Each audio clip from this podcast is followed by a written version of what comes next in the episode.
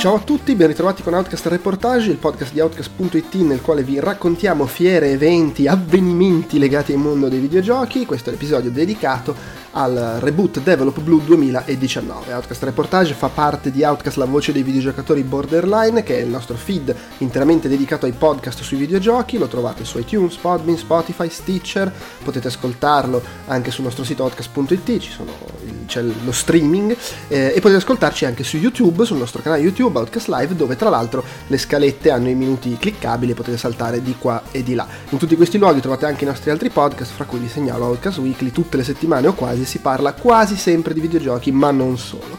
Su Outcast punto it trovate poi tutto il resto della nostra produzione audio video per iscritto, comprese le cover story. Questo mese, insomma questi giorni, si sta concludendo l'ultima cover story della stagione duemiladiciotto duemiladiciannove dedicata a Evangelion e ai robottoni, ma non a Gualtiero Cannarsi.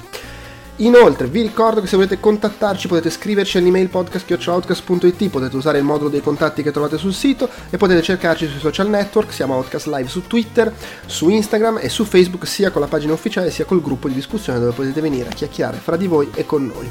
Infine vi invito sempre a condividere quello che facciamo sui social network, a darci voti e recensioni su iTunes, e se volete darci una mano anche sul piano economico potete fare donazioni dirette eh, con Patreon e con PayPal, o indirette eh, fa- facendo acquisti tramite i link ehm, convenzionati su Amazon Italia, Amazon U K, Tostadora, eh, Epic Game Stores, o anche comprando le nostre magliette su Threadless. Piccole percentuali di quello che spendete andranno a noi senza sovrapprezzi per voi. Tutti questi soldi vanno poi, che non è che siano tantissimi, investiti eh, nelle spese fisse tipo di server, nel, nell'eventualità che ci servano attrezzature, per esempio, non so, un nuovo microfono, e in una cassa che usiamo anche per finanziare qualche viaggio eh, a fiere che poi vi raccontiamo. È per esempio il caso del Reboot Develop Blue, a cui siamo andati grazie ai vostri soldi, quindi doppiamente grazie. Fra l'altro, se ci fate donazioni dirette con Patreon o con PayPal, finite nella Hall of Fame, che eh, insomma, è una sezione del sito adibita ai ringraziarvi. Direi che è tutto, vi lascio al podcast, alla prima parte del podcast sul Reboot Develop Blue duemiladiciannove. Ciao!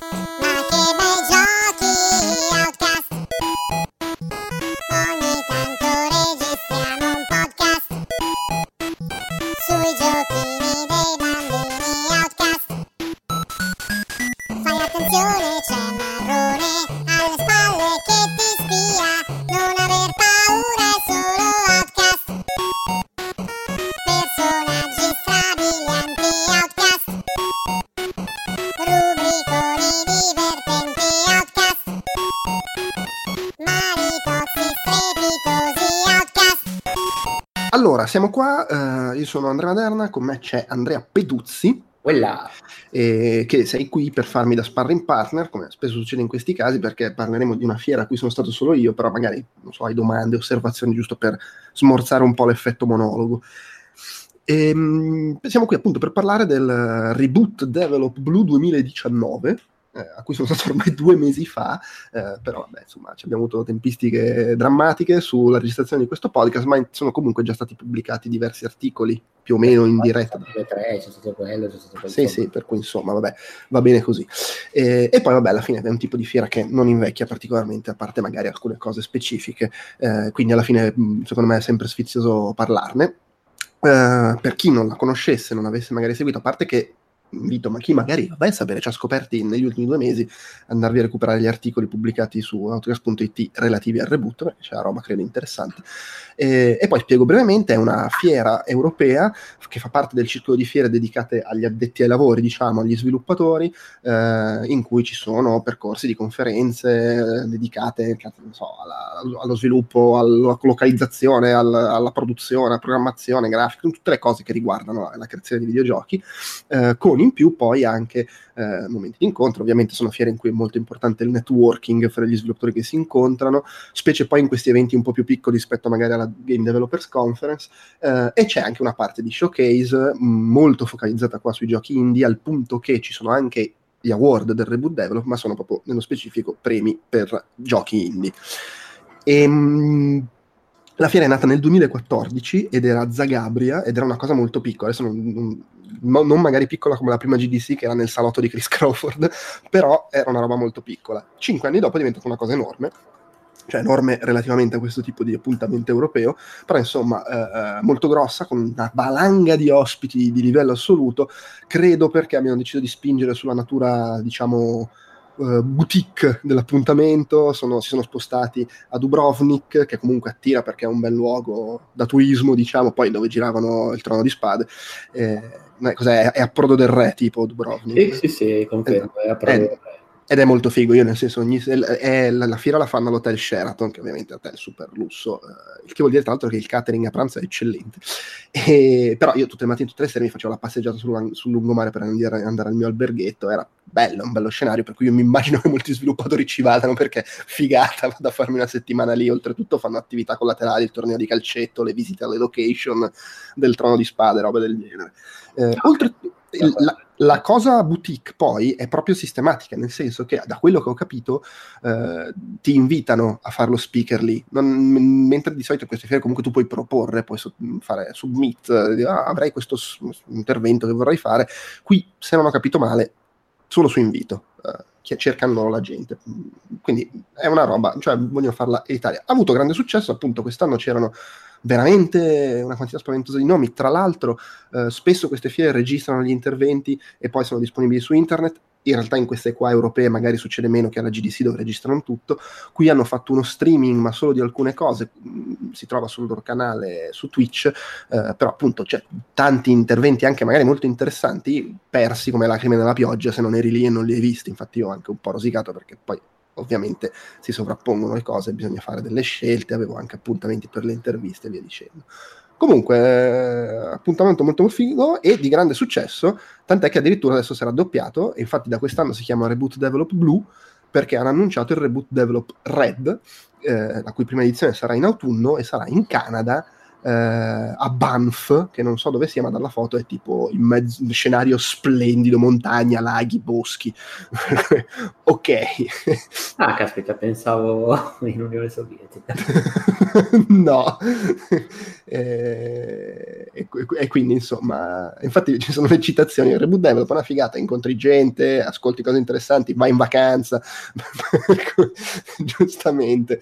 Eh, è giusto, giusto così, insomma, giusto così. Ehm, allora, ah, tra l'altro, attenzione, sto guardando, c'è già il, il, il programma. Ah no, è il Develop Blue ancora, ok, mi sembrava strano ci fosse quello, già per ottobre. Sì, sì. Allora, dicevo, eh, chiaramente in questo podcast, essendo appunto una cosa con, focalizzata sullo sviluppo, quello che faccio soprattutto è raccontare le, i talk, le conferenze che ho visto, e poi due chiacchiere sugli award e sulla manciata di giochi che ho provato. In più, lo anticipo già adesso, ci sarà una seconda parte del podcast che pubblico separatamente, in cui eh, semplicemente farò una breve introduzione e poi inserirò le sei interviste che ho fatto là. Sei interviste che sono ovviamente in inglese, eh, però poi darò tutte le indicazioni per trovare le, le, le trascrizioni, le traduzioni in italiano che sono state pubblicate un po' di qua, un po' di là e un po' arriveranno proprio su Outcast subito dopo la pubblicazione del podcast. Quindi insomma, servizio completo. Eh, anche perché, eh, ricordiamo, l'ho detto anche nell'introduzione registrata a parte, ma insomma a questa conferenza ci sono andato coi soldi vostri, sfruttando la cassa Outcast dove finiscono i soldi delle donazioni su Patreon e su PayPal e anche delle eh, affiliazioni con Amazon, Tostadora, le magliette su Threadless, eh, e via dicendo. Quindi, vabbè, che è stata quella vacanza a Dubrovnik. Vabbè, okay. Giustamente. Hai fatto bellissimo. Io sono un baker di audio, quindi non ti piace. Va bene, allora, eh, cominciamo dalle, come facciamo, come tradizione, diciamo, per, per, come si dice, per le scalette di, di questo tipo di, di, di reportage, eh, dalle conferenze, dai talk eh, dedicati a cose specifiche, giochi tipicamente, ma non necessariamente, c'è anche di queste tre, ce n'è una che non è strettamente su, ehm, su un gioco, eh, ma la prima cosa è eh, Shenmue tre. C'era Yu Suzuki in, in fiera, venuto apposta, tra l'altro un toccata e fuga perché a quanto pare ha avuto dei problemi di famiglia ed è dovuto scappare subito dopo, eh, è arrivato il, il giorno dopo rispetto a quando doveva arrivare, oltretutto avevo un, nella fase pre-fiera che si fissavano le interviste avevo insomma, dato il mio interesse per intervistare anche Suzuki, ed erano arrivate le indicazioni. Allora, Yu Suzuki eh, concederà interviste, però si possono fare solo domande su, eh, su, su Shenmue tre, non si possono fare domande sui suoi vecchi giochi e non si possono fare domande su cose di cui non può parlare, tipo produzione, dimensione del team, budget e cose del genere. Ok.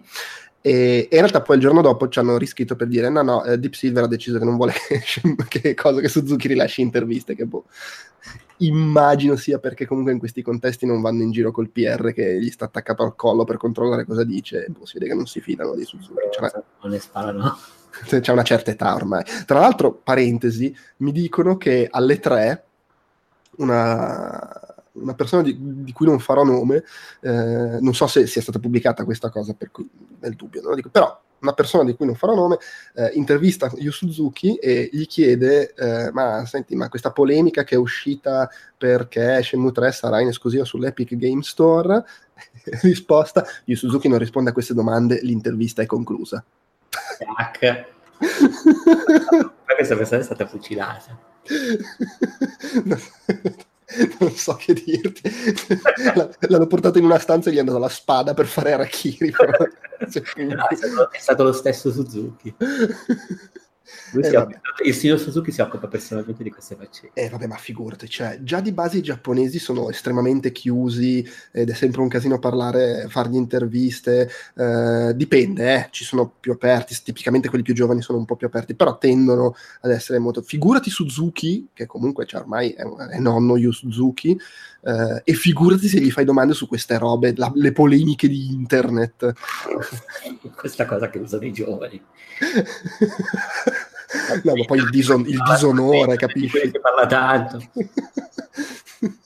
Vabbè, poi, poi c'è sempre anche il problema. La, beh, lui comunque è uno studio indipendente, quindi magari non ha quello, però ricordiamo che cosa Shinji Mikami è andato avanti per anni dicendo no, no, ma noi quando abbiamo fatto Resident Evil non avevamo ma- manco visto Alone in the Dark, e appena è uscito da Capcom faceva le interviste per The Evil Within. No, beh, certo, sì, noi stavamo a fare un F P S. Po- po- po- po- po- no, proprio letterale, stavamo facendo un F P S, non ci stavamo riuscendo, abbiamo visto Alone in the Dark, l'abbiamo copiato.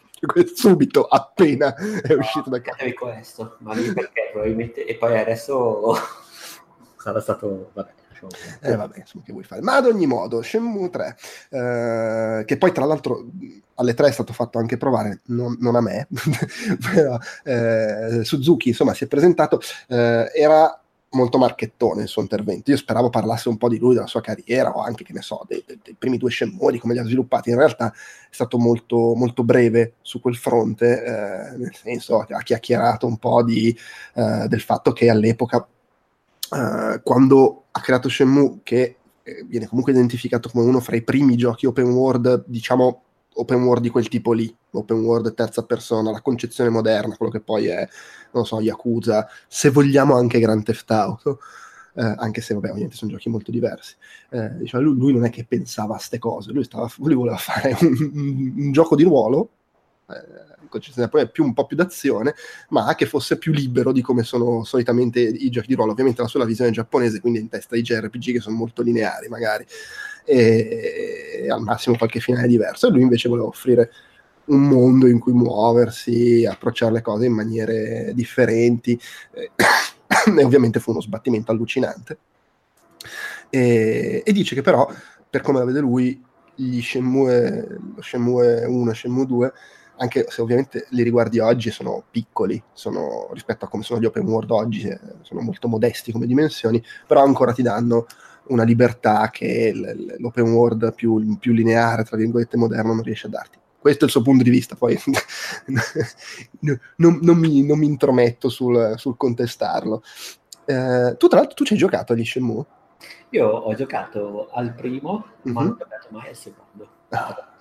Attenzione, eh, attenzione. Sì. E ammetto anche una cosa, cioè io già in, allora mi accorsi che non facevano per me. Ah, ah, ah. Cioè già in quel momento lì ho capito, ah, sono questi futuro io per voi, no. Faccio proprio dispersivi, non è per me. Vabbè, ah no, ci, ci sta, capisco. E, tra l'altro, ecco, un aneddoto simpatico che ha detto è che all'epoca, siccome lui era quello delle simulazioni, perché poi era il periodo in cui aveva fatto Ferrari, F, come cavolo, F tre, cinque, non mi ricordo qual era la sigla, però insomma i giochi super realistici, eh, dice anche i suoi colleghi in Giappone, alla stampa, si aspettavano che Shenmue sarebbe stato un gioco super realistico. Dice, ma secondo me sarebbe stata una palla al cazzo. Ha usato proprio il termine palla al cazzo, l'ho sentito chiaramente. e, e quindi eh, anche nella costruzione delle ambientazioni, dice, anche in Shenmue tre eh, ha cercato di metterci della fantasia, cioè la sua idea... Eh, secondo me un po' anche perché comunque ci sono dei limiti tecnologici, ovviamente non ha, non ha oggi un budget equivalente a quello che aveva all'epoca, quindi deve anche un po' fare di necessità virtù e fare scelte stilistiche, quello che vuoi, non può avere il mondo, che ne so, di Red Dead Redemption due, eh, però appunto lui cerca più di dare eh, lo spirito, l'idea magari della Cina, perché è ambientato in Cina, eh, col villaggio che ha, dei, ha degli elementi che non sono assolutamente quelli che dovrebbero essere. Il, faceva vedere degli screenshot di Baidu, che è una cittadina di provincia cinese, e c'è un mercato che però è, è molto più un mercato giapponese, e sullo sfondo si vedono montagne che non, dovr- non dovrebbero esserci, è un po' un, un patchwork, è un realismo non realistico, diciamo, che però effettivamente lo guardi e dici vabbè sì, comunque è la Cina, è, è quello che la gente si immagina la Cina, uh, e qui potrebbe esserci un editoriale di Polygon su Yu Suzuki razzista nei confronti dei cinesi, i cliché, gli stereotipi. I giapponesi sono razzisti nei confronti dei cinesi, quindi eh beh, sì, è noto. eh, e insomma c'è... coreani, eh? Sì, infatti, sì, di tutti probabilmente sì, secondo me sono stati molto gentili, ma Eh, ma sono, sono gentili perché hanno il senso di colpa. Eh, vabbè, insomma, poi ha parlato della difficoltà di coordinare lo staff in un gioco comunque così grosso, con così tanti asset. Hai gente magari che ha stili diversi e vuoi lasciarli lavorare, vuoi sfruttare le loro abilità, però poi devi cercare di trovare una, una linea stilistica comune, insomma, per non creare un gioco, un gioco schizofrenico.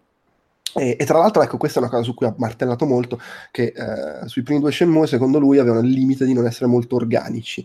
Eh, c'erano tanti sistemi di gioco, tante cose che però erano un po' messe tutte assieme alla rinfusa, e, e invece qui ha voluto cercare di dare un filo conduttore, allora questo, che ha creato questo sistema del, dello skill book, che è questo libro in cui tu sblocchi le varie abilità del protagonista, suppongo, eh, e che va a collegare tutto quello che puoi fare nel gioco, dal giocare nell'arcade con le macchinette, che tra l'altro saranno meno coin-op tecnologici rispetto ai vecchi Shenmue, più eh, coin-op quelli meccanici, eh, okay. Banalmente secondo me anche perché non c'hai i diritti dei giochi Sega da infilare dentro, però vabbè, eh, la scusa è che nel villaggio di provincia cinese ha più senso che non ci siano i giochi tecnologici moderni, e, che ne so, il gioco d'azzardo, ehm, e l'allenarsi in palestra, tutte cose che poi saranno ricollegate a questo skill book. Tra l'altro ha anche parlato del fatto che c'è il gioco d'azzardo, eh, e nel gioco vinci degli oggetti, che è una riproduzione di come funziona la morale sul gioco d'azzardo in Giappone, perché tipo sì, se tu vai a giocare al pacinco vinci oggetti che poi col, cioè, puoi, puoi andare a scambiare per soldi da qualche parte, però di base vinci oggetti perché quello è, è il gioco d'azzardo buono, se vinci sì, soldi è il gioco d'azzardo cattivo. In realtà non, cioè, comunque causa dipendenza e tutto, però dipendenza, ma, ma niente fisso per i soldi. Sì, vabbè, vabbè sì, sì, sono quelle cose, sono son, son, son quelle classiche che possono esserci, sì, di moralismi un po' di facciata, diciamo. Sì, sì, sì. Eh, vabbè, ma che ci sono in modi diversi dappertutto, per carità. Eh, ha, ha parlato anche di come vuole renderlo accessibile ai nuovi giocatori, anche se secondo me sa lui per primo che questo gioco è per, è per quelli che lo aspettano da, da, da vent'anni, però vabbè, insomma, ha detto che ha cercato di fare in modo che Uh, livelli di difficoltà diversi, uh, ha detto ispirandosi a quando faceva i giochi in sala giochi, che permetteva ai gestori delle sale giochi di decidere il livello di difficoltà. Vabbè, oh, come in qualsiasi gioco c'è il livello di difficoltà, comunque eh, nel livello di difficoltà più basso ci saranno le shortcut per usare le skin, insomma tutta una serie di cose per fare in modo che Uh, il gioco sia, su, sia super accessibile a chi lo vuole avere super accessibile, anche perché comunque non è che vuole essere Virtua Fighter come sistema di combattimento, non ha mai voluto esserlo, e quindi vuole che uh, già uh, sì, sarà comprensibile la trama, ci sarà tutto tipo il riassunto all'inizio, però insomma già Shenmue tre, terzo episodio di una roba uscita uh, quasi vent'anni fa, eh, di base c'è una barriera all'ingresso di inaccessibilità, quantomeno chi prova a giocarci facciamo che riesca a giocarci senza impazzire. Eh, e poi c'ha fatto, lì per la prima volta credo ha fatto vedere la foto del carrello elevatore che torna, si può pilotare come nel primo Shenmue, così segnaliamo, sarà anche più lento che nel primo Shenmue, però insomma vabbè. Tra l'altro chi vuole recuperare, è uscita la riedizione, no? Uh, l'anno scorso. Sì, sì, sì, è uscita la riedizione con entrambi Shenmue. Solo PlayStation quattro, giusto? Come? Come? Solo PlayStation quattro, giusto? Credo anche P C, non vorrei dire una stronzata. E, e niente, vabbè, comunque alla fine poi ha martelato su sta cosa, vuole che il gioco sia... soddisfi gli appassionati della serie, eh, lo stile di gioco è cambiato, ma deve essere cambiato già fra il primo e il secondo episodio, sono convinto che i fan apprezzeranno, eh, rest- aggiungo io, vediamo se, se apprezzano anche i non fan, ma quello insomma lo scopriremo solo vivendo.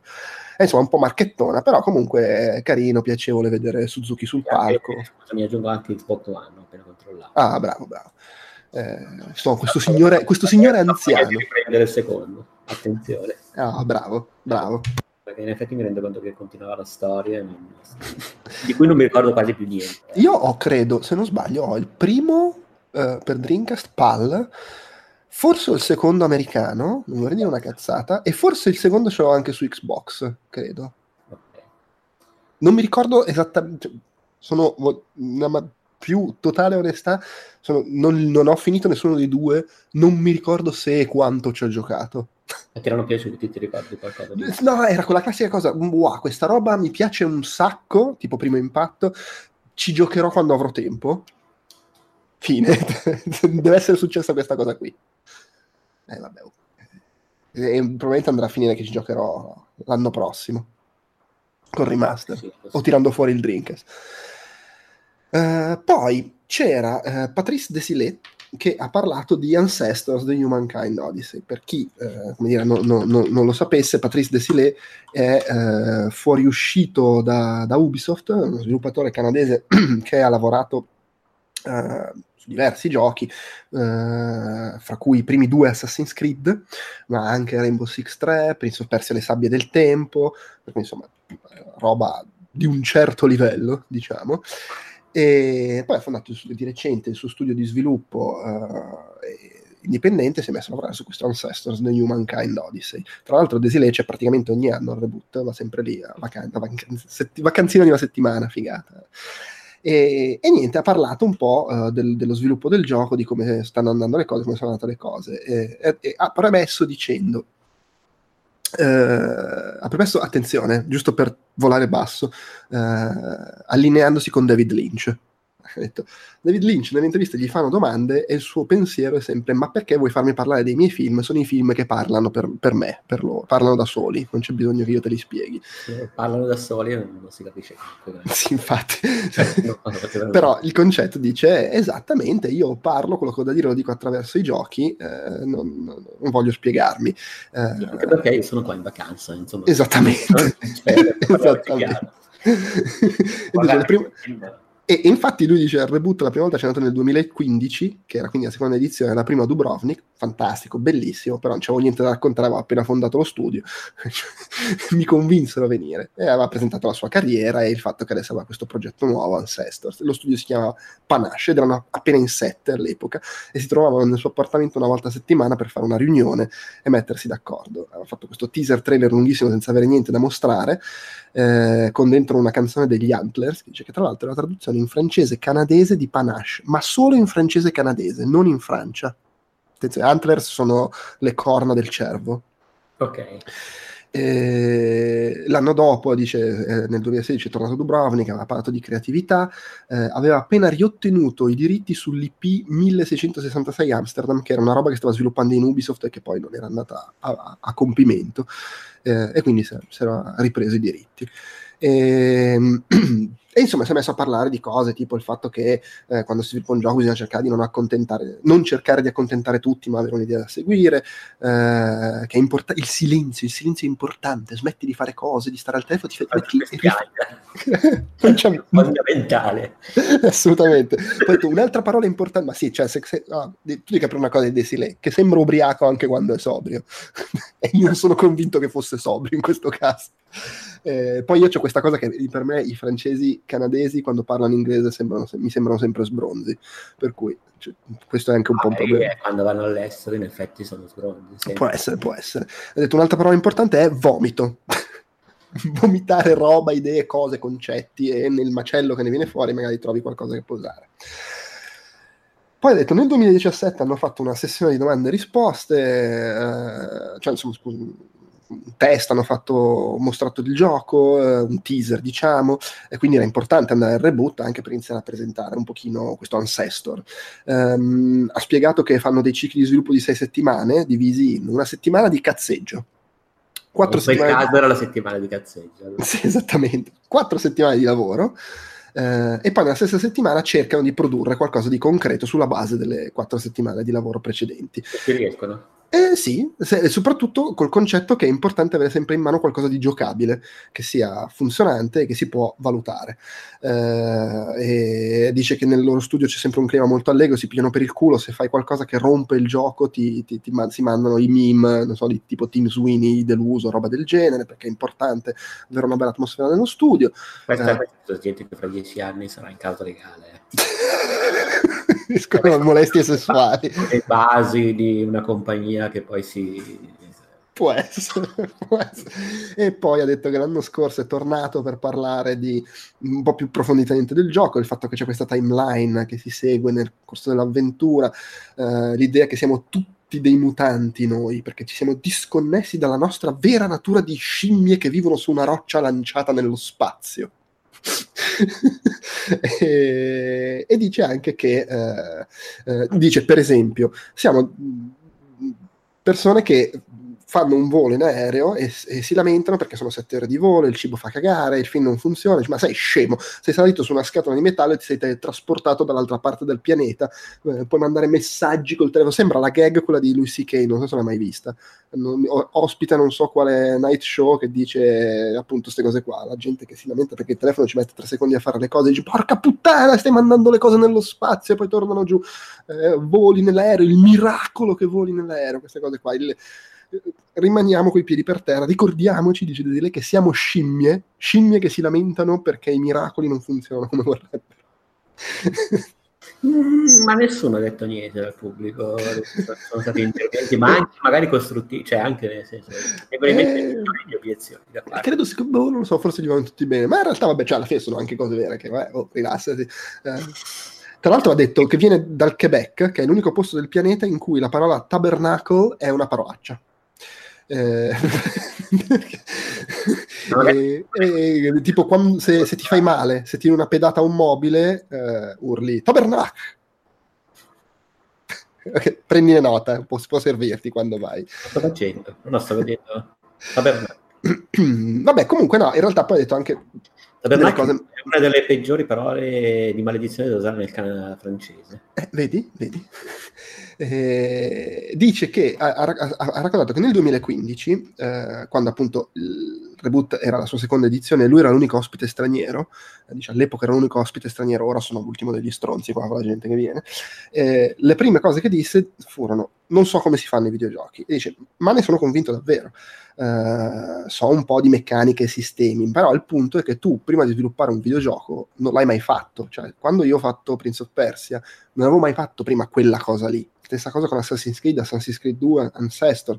Non sai un cazzo, noi sviluppatori non sappiamo niente prima di, di, di, fa- di mettere in piedi il gioco. Abbiamo delle idee di massima, ma lo capisci mentre lo fai, mentre lo sviluppo il gioco, cosa effettivamente stai facendo. Infatti dice, non prendete appunti con quello che scrivo, perché cioè, boh, sono qua, faccio lo speaker, ma non c'ho niente da insegnare. Bisogna parlare con lo studio, col team, eh, tirare fuori idee, accettare compromessi. Nessuno sa come si fa un gioco prima eh, di farlo. Dopo lo sai, dopo che l'hai fatto, sei lì, ah, avrei dovuto fare così, così e cos'ha. Ma prima eh, non, ne, non ne hai idea. Eh, e in realtà è ottimo essere nell'era attuale, perché dice, nel novantasette, quando avevo iniziato, era tutto su disco, una volta che il gioco lo pubblicavi era finita, adesso puoi patchare, quindi quando dopo ti rendi conto, ah avrei dovuto fare così, puoi sistemarla sta cosa, è più fattibile, è più economico, puoi aggiustare una cosa cambiando cinque righe di codice, e, insomma, solo che poi la gente si lamenta perché fai le patch. E, e insomma ha fatto vedere un foglio dove c'erano degli appunti, dice questa cosa qua, sono cambiate tantissime altre cose, ma quest- queste cose qua nello specifico risalgono al duemilaquindici, sono ancora oggi il, il cuore del gioco, il gioco si basa su non proprio un essere umano, perché poi alla fine è una mezza scimmia, che però deve sopravvivere, deve far crescere la sua tribù, il suo clan. Eh, non è un gioco episodi come avrebbe voluto inizialmente per, per ragioni di business, eh, però in partenza nel duemilaquindici non avevano molti soldi, quindi pensavano che poteva avere senso fare una cosa piccola e pubblicarla. Eh, addirittura a un certo punto avevano pensato di fare un gioco documentario che avrebbe raccontato la storia della scienza, come la gente inizia a camminare, a costruire cose, eh, dice, ed era un'idea fica, però poi era noiosissima giocare alla scienza e scoprire una cosa alla volta, e quindi eh, a, a, aveva anche pensato di mettere la voce narrante che commentava tipo documentario, però anche quello due coglioni era. E capito, aveva proprio un credo fisso il suo rapporto tra, tra l'umanità e la scienza e... sì sì sì, fissato. Ma, ma alla fine il gioco è quello, cioè tu sviluppi la, la, questa civiltà che sta nascendo, mi pare di capire, anche se poi è un gioco d'azione, esplorazione, open world, eh, e infatti l'idea è stata: prendiamo queste idee qua ma costruiamoci attorno una roba che sia un gioco in cui il giocatore esplora, sperimenta eccetera, e, e dice adesso il gioco è completo, quaranta cinquanta ore di gioco, ma può essere anche una roba infinita in cui vai avanti quanto cacchio ti pare. Eh, ha fatto vedere un po' di prototipi, ha fatto vedere il sistema di controllo come è cambiato, come eh, come è ragionato sul sistema di controllo. Il tasto X per le azioni basate sui riflessi, il tasto cerchio per la comunicazione, urlare eccetera, il quadrato è per l'olfatto e l'udito, il triangolo è per l'intelligenza. Secondo me era sbronzo. e, e i tasti dorsali servono per usare le mani. Eh, ha parlato del fatto che è un survival game ma senza inventario, che è una cosa molto particolare, perché in tutti i survival tradizionalmente un elemento fondamentale è la gestione dell'inventario. Eh, questa cosa loro non l'hanno voluta fare, eh, che quindi cambia un po' l'approccio che hai magari al, al genere di gioco. Ha fatto vedere quanto è stato importante sviluppare la arrampicata sui rami, soprattutto all'inizio, perché comunque poi è un gioco che si sviluppa assai anche in verticale, a arrampicarti sugli alberi eccetera. Uh, la scelta di usare la telecamera vicina cercando di eliminare montaggio e robe super drammatiche cinematografiche, insomma parto di un sacco di cose. La mappa sono cinquantadue chilometri quadrati, anzi cubi, perché ti puoi arrampicare. Uh, ci sono regioni diverse, non è tutto ambientato nella giungla come nei territori che ha fatto vedere, hanno fatto vedere il gioco anche qualche mese fa. Alla fine sono diventate trentacinque persone il team. Io sto guardando cose un po' random uh, negli appunti, e... però insomma tu dice non sei un personaggio, sei una, come si traduce lineage, una, una discendenza nel corso del tempo. No, una dinastia un po' troppo. Sì, ma è sì, una dinastia. Uh, con un'avventura da seguire, poi ci sarà anche una della Survivor che ti sbatte in giro a caso, uh, insomma, varie cose. Mi è sembrato un gioco interessantissimo a cui non avrò mai voglia e tempo di mettermi a giocare sul serio. Anche più di Shenmue probabilmente. Uh, però mh, sfizioso devo dire. Uh, ha marcato anche del suo passato in Ubisoft, eh, differenze tra metodi di lavoro e no no non ha, non ha parlato di granché di, di Ubisoft, se non, se non so, appunto sulle cose di, diciamo di alto livello che ho menzionato, filosofiche quasi, eh, però non è entrato diciamo nei dettagli. Poi l'ultima cosa diciamo un po' speciale, ah, tra, tra l'altro così lo menziono, lo menziono mano a mano, le, su Shenmue ho pubblicato un articolo su Outcast, per cui se volete andare a leggere una roba scritta con un po' più criterio, con tutti i dettagli, la trovate lì. Poi eh, Kickstarter, allora c'era Ania Combs, che ho anche intervistato, troverete l'intervista poi, eh, che lei lavora in uh, Kickstarter come eh, outreach eh, games, adesso non mi ricordo il termine esatto, aspetta che vado a dirtelo così almeno. Aspetta, era, lei si occupava di indirizzare Senior Outreach Games, ci lavora da, da qualche anno, prima lavorava in Nickelodeon, e sostanzialmente chi tiene aperti i contatti, collabora, aiuta eh, quelli che su Kickstarter lanciano campagne di raccolta fondi per giochi, non solo videogiochi, giochi in generale, quindi anche board game, per dire. E lei fondamentalmente ha fatto un intervento per spiegare un po' di cose su Kickstarter, eh, cose che magari la gente non sa e che possono essere utili per chi eh, è incuriosito, eh, è interessato, può provare a fare una campagna su Kickstarter, o magari non sa cosa sia Kickstarter, perché può sembrare strano, ma ci, c'è gente effettivamente che non conosce la piattaforma, complice magari il fatto che non è presente l- diciamo localmente dappertutto, e quindi comunque magari se sei, che ne so, eh, croato, per fare la campagna deve avere la sede legale da qualche altra parte, eh, e, e diventa più complicato. E dice lei, l- loro hanno proprio questo reparto dedicato a rapportarsi con chi sviluppa giochi. Ci sono uh, su, su Kickstarter diverse categorie, uh, ha dato un po' di statistiche. L- nei, nei dieci anni da cui esiste, in sedici milioni di persone hanno finanziato progetti, cinque milioni di persone ne hanno finanziati almeno due, almeno due e in totale sono stati donati quasi quattro miliardi di euro sparsi fra oltre undicimila uh, progetti. Solo lato giochi, se non sbaglio, circa un miliardo eh, o, o giù di lì. E in contrasto con quello che, non so se è la percezione che hai anche tu, però molti hanno la percezione che si sia un po' spento Kickstarter lato videogiochi ultimamente, eh, mentre in realtà eh, nel duemiladiciotto eh, è salito del diciotto per cento la quantità di soldi, di, di soldi raccolti su Kickstarter lato giochi, e addirittura mh, di recente, se non sbaglio, ad aprile hanno avuto il mese più ricco per quanto riguarda i videogiochi dal duemilaquindici, quindi in realtà continuano ad andare di brutto i videogiochi su Kickstarter. Magari ci sono un po' meno pro- progetti di altissimo profilo, forse l'ultimo è stato proprio Shenmue tre. Uh, c'è stato quel periodo duemilaquattordici duemilaquindici lì attorno in cui uh, sono uscite tutte le robe super milionarie del post uh, Broken Age, uh, e adesso ci sono cose più medie e piccole, ma magari anche di grande successo, e che però non se ne parla tantissimo perché non c'hanno dentro il designer famoso. Uh, quindi va bene, e ha parlato di insomma uh, come si fa uh, per avere un, un buon progetto. Tra l'altro, ecco, si è chiesto se in sala uh, c'era, come era diviso il pubblico in sala. Curiosità, era pieno di gente che vuole usare Kickstarter per fare board game, non videogiochi. Vabbè, è una tendenza veramente, cioè che, che in ogni caso, per carità, non ho il polso della situazione, però mi, mi gira attorno tra le cose che sento, che leggo ultimamente. Sì, sì, sì, sì, sì, sì, scusate per questo fischio, stavo regolando il volume del microfono. Ehm, non so, cioè, si è sentito il fischio? Sì. Si è sentito un fischio? Sì. Ah, ok. Ehm, vabbè, insomma, comunque, ha detto, la piattaforma ormai appunto da dieci anni è matura, eh, ci sono tantissimi progetti, tantissima gente che ci prova, serve, non è facile avere successo, serve sapere delle cose, fare delle cose.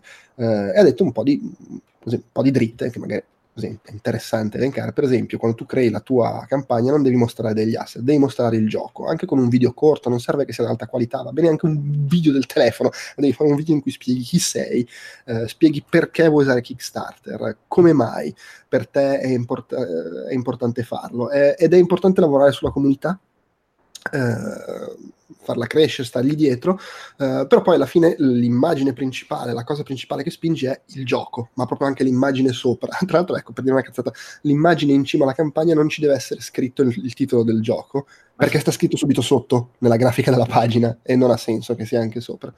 Eh, a parlare ha detto che devi essere onesto in quello che fai, chi sei, qual è la tua situazione, devi rispondere alle domande eh, in maniera aperta. Eh, i progetti che funzionano di più sono quelli da trenta a trentacinque giorni, mai lanciare una campagna durante un weekend o una vacanza. Eh, e dice, fate attenzione, se siete europei controllate che non ci siano vacanze americane, perché magari uno c'ha in mente i giorni di festa europei e non quelli americani, e invece è meglio evitare anche quelli. Eh, le campagne più brevi o più lunghe di trenta a trentacinque giorni non funzionano tanto bene, quella è la forbice migliore. Eh, è importante stare dietro la community come cazzo vi pare, dice, eh, social network, Discord, newsletter, eventi, tutto può essere utile. Il trenta per cento uh, del, delle donazioni arrivano dalla comunità uh, su Kickstarter, cioè da chi proprio segue il sito, ma il restante settanta per cento devi procurartelo tu, devi convincere la gente a venire a darti i soldi da fuori. E dice, Twitter e Facebook funzionano ancora molto, Instagram meno, uh, devo stare dietro agli algoritmi. Comunque, Discord uh, eccellente, uh, E... ah, ecco una cosa folle, dice, nel, quando magari vai alle, alle conferenze e mostri il gioco, una cosa, dice, secondo lei folle, però è vero, eh, è più facile che la gente ti, ti scriva lì la sua email per mandargli magari la newsletter, se metti un foglio e una penna, che se metti un iPad. mm. Questa cosa secondo me ti agghiaccia. No, no, in realtà mi sembra plausibile. Perché? Sì. Eh, beh sì, perché in realtà se hai un foglio e una penna, in qualche modo secondo me crei una sorta di piccolo debito psicologico. Mm. Eh, può essere. Però, insomma, ho quella sensazione lì. Sta di fatto che in generale anche i festival o robe così ti passano sempre, cioè puntano sempre moltissimo su questo tipo di robe. Sì, sì, sì. Eh, vabbè, insomma, ribadito le fiere, G D C, PAX, i vari eventi, ma anche quelli più piccoli come appunto il Reboot funzionano. Eh, bisogna saper gestire i reward, le ricompense, eh, cercare di rimanere su ricompense digitali, perché sulle cose fisiche le spese di spedizione ti ammazzano. E se proprio vuoi farlo, la maglietta magari, eh, però veramente di fare attenzione su sta cosa, perché se non, hai, se non sai già di avere un accordo conveniente con chi poi le magliette te le stampa, con le spedizioni eccetera, diventa una tragedia, e molti, e questo effettivamente si sente, molti vengono tirati a fondo dal ritrovarsi a dover gestire le ricompense fisiche, che è un delirio. E, e dice poi una roba folle, dice, spesso nelle ricompense, nei vari tier di ricompense, non c'è il gioco. La gente fa la campagna e non mette il gioco fra le ricompense che, che, che, che ottieni mettendo i soldi. Dici, ma è una roba delirante, dovete metterlo il gioco. E, uh, di, dici, come? Cioè, ti dà la sensazione di acquisto. Sì, infatti, infatti, perché poi comunque, giusto o sbagliato che sia, eh, di questa cosa ne abbiamo parlato nell'intervista, eh, Kickstarter sì, è una piattaforma in cui tu finanzi lo sviluppo di un gioco, però un sacco di gente lo, lo, lo prende anche come una sorta di pre-order, versione alternativa del pre-order, e cioè se non ci puoi fare il pre-order la gente non te li dà i soldi. Ehm, dice che ci devono essere fra i cinque e i sette tier, livelli di possibile donazione, più di sette rischiano di essere troppi. Uh, di, di non farne che, che ti danno solo due, tre o quattro possibili uh, copie della stessa roba, di fare cose diverse, non so, l'artbook, uh, un super reward tipo la skypata con lo sviluppatore, uh, fare video, aggiornamenti, insomma cose anche un po' ovvie se vuoi, che però la gente magari non, non ci pensa o si dimentica. Uh, di non pubblicare gli stretch goal finché non è stato raggiunto il, l'obiettivo principale della campagna. E dopo aggiungere, eh, sfruttare la stampa, gli influencer, quello che, quello che vuoi, sfruttarli ma non affidarti a loro, eh, perché è ottimo se ti danno copertura, ma non dare per scontato che ti porteranno donazioni. E... ecco, poi una cosa importante, il novanta per cento dei progetti che vengono lanciati su Kickstarter e che raggiungono il goal, l'obiettivo, poi vanno a buon fine. È minima la percentuale di quelli che scompaiono, non riescono a, consegna- a sviluppare quello che hanno promesso, eccetera. Sui videogiochi ci sono spesso ritardi, eh, però poi arrivano i giochi, ed è una roba probabilmente anche un po' congenita nello sviluppo di videogiochi, eh, però insomma il novanta per cento è una buona percentuale, ed è probabilmente più di, quello, di quella che è la percezione. Cioè secondo me la gente pensa che sia molto più bassa la percentuale di progetti che vanno a buon fine, eh, una volta finanziati. Eh, però ovviamente succede che eh, vada male il progetto, la community non apprezza, eccetera. Eh, un'altra cosa interessante, volendo, se non riesci a raggiungere l'obiettivo di finanziamento, i soldi che, di cui avresti bisogno, eh, puoi tornare, puoi riprovarci. Eh, ha fatto vedere una slide di diversi progetti che hanno fallito la prima volta, hanno riprovato e poi hanno raggiunto l'obiettivo. Il, dice, se da un fallimento non impari nulla hai sprecato il tuo tempo, ma se impari cose, eh, magari, o magari ottieni cose perché non hai raggiunto i soldi, però hai ottenuto un accordo con un publisher per, grazie al buzz attorno al gioco, o ti sei costruito comunque una community, sono cose utili che puoi poi eh, rigiocare, ri, ri, ri, riciclarti, diciamo. E ha parlato del fatto che è importante contattare lei, contattare loro con anticipo, almeno due settimane rispetto a quando vuoi lanciare la campagna, eh, perché così ci si organizza, ti aiutano. Cioè, la, dice questa cosa importante, la gente non sa anche che esiste questo ruolo all'interno di Kickstarter, e invece lei sta lì per aiutare, per dare una mano nella creazione del progetto, nello sviluppo, insomma in tutto quello che, che serve. Ha fatto vedere degli esempi, per esempio Boyfriend Dungeon, che tra l'altro ho provato alle tre, è molto carino, eh, che è questo dungeon crawler ma anche simulatore di appuntamenti, in cui tu hai degli appuntamenti con la tua arma, devi conquistare, non so, la spada che poi usi nel dungeon. E, mh, è un progetto che è andato insomma benissimo, hanno lavorato bene con la community, ha fatto tutto quello che dovevano fare. Eh, chiaramente poi se sei uno che fa diversi progetti la gente tende a fidarsi, eh, e, ecco un'altra percentuale, eh, il settanta per cento, cioè allora di quel trenta per cento che, abbiamo, che ho detto prima, eh, di gente che, ti, ti, che finanzia arrivando dalla community di Kickstarter, il settanta per cento tipicamente sono persone che hanno finanziato un tuo progetto precedente. Quindi si crea anche un rapporto di, di fedeltà e di fiducia, che insomma ci sta, visto che è una roba in cui stai mettendo i soldi ma che ancora non esiste. Se ti hanno già, eh, come dire, eh, non mi viene la parola, se hai visto già che, insomma, che sono in grado di fare quello che promettono, ha senso che ti fidi di più eh, a dargli i soldi, ecco. Ecco, no, poi una cosa carina, eh, si vede sempre che la, le campagne su Kickstarter hanno tipicamente l'impennata a fine, a fine campagna, eh, dove arriva il botto di soldi. Ovviamente è in parte anche perché la gente dice, vabbè, ho, ho aspettato l'ultimo, eh, anche perché c'è il tasto, io penso non lo sapevo perché non lo uso così, però c'è il tasto Remind Me, che se lo clicchi, quando la campagna sta per finire ti manda un'email, e arriva, tipicamente arrivano un sacco di donazioni proprio da gente che clicca sul link di quell'email, che vabbè, è una cosa ovvia, però, vedi. Eh, e insomma ha fatto esempi di varie cose che si possono fare appunto per tirare su la, la, la, l'interesse nei momenti chiave della campagna, alimentare buzz quando sta per concludersi. Ha parlato anche dei problemi, tipo il fatto che Kickstarter non è presente dappertutto, anche perché in alcuni posti, tipo in Polonia, in Croazia, ci sono problemi con i sistemi di pagamento. Loro utilizzano tale Stripe che non, non è disponibile dappertutto. Uh, ha ribadito che è necessaria l'onestà uh, su, su quello che vuoi da Kickstarter. Va benissimo fare la campagna per finanziare solo parte del progetto o per creare uh, buzz attorno al gioco, eccetera, uh, però bisogna dirlo, cioè se il gioco lo stai già sviluppando, dillo, non fingere di dover ancora partire con lo sviluppo, perché so, tipicamente sono cose che poi alla fine vengono fuori e non ti fanno fare una bella figura, e, e so, non va bene. Poi c'è, c'è il backlash, come si suol dire.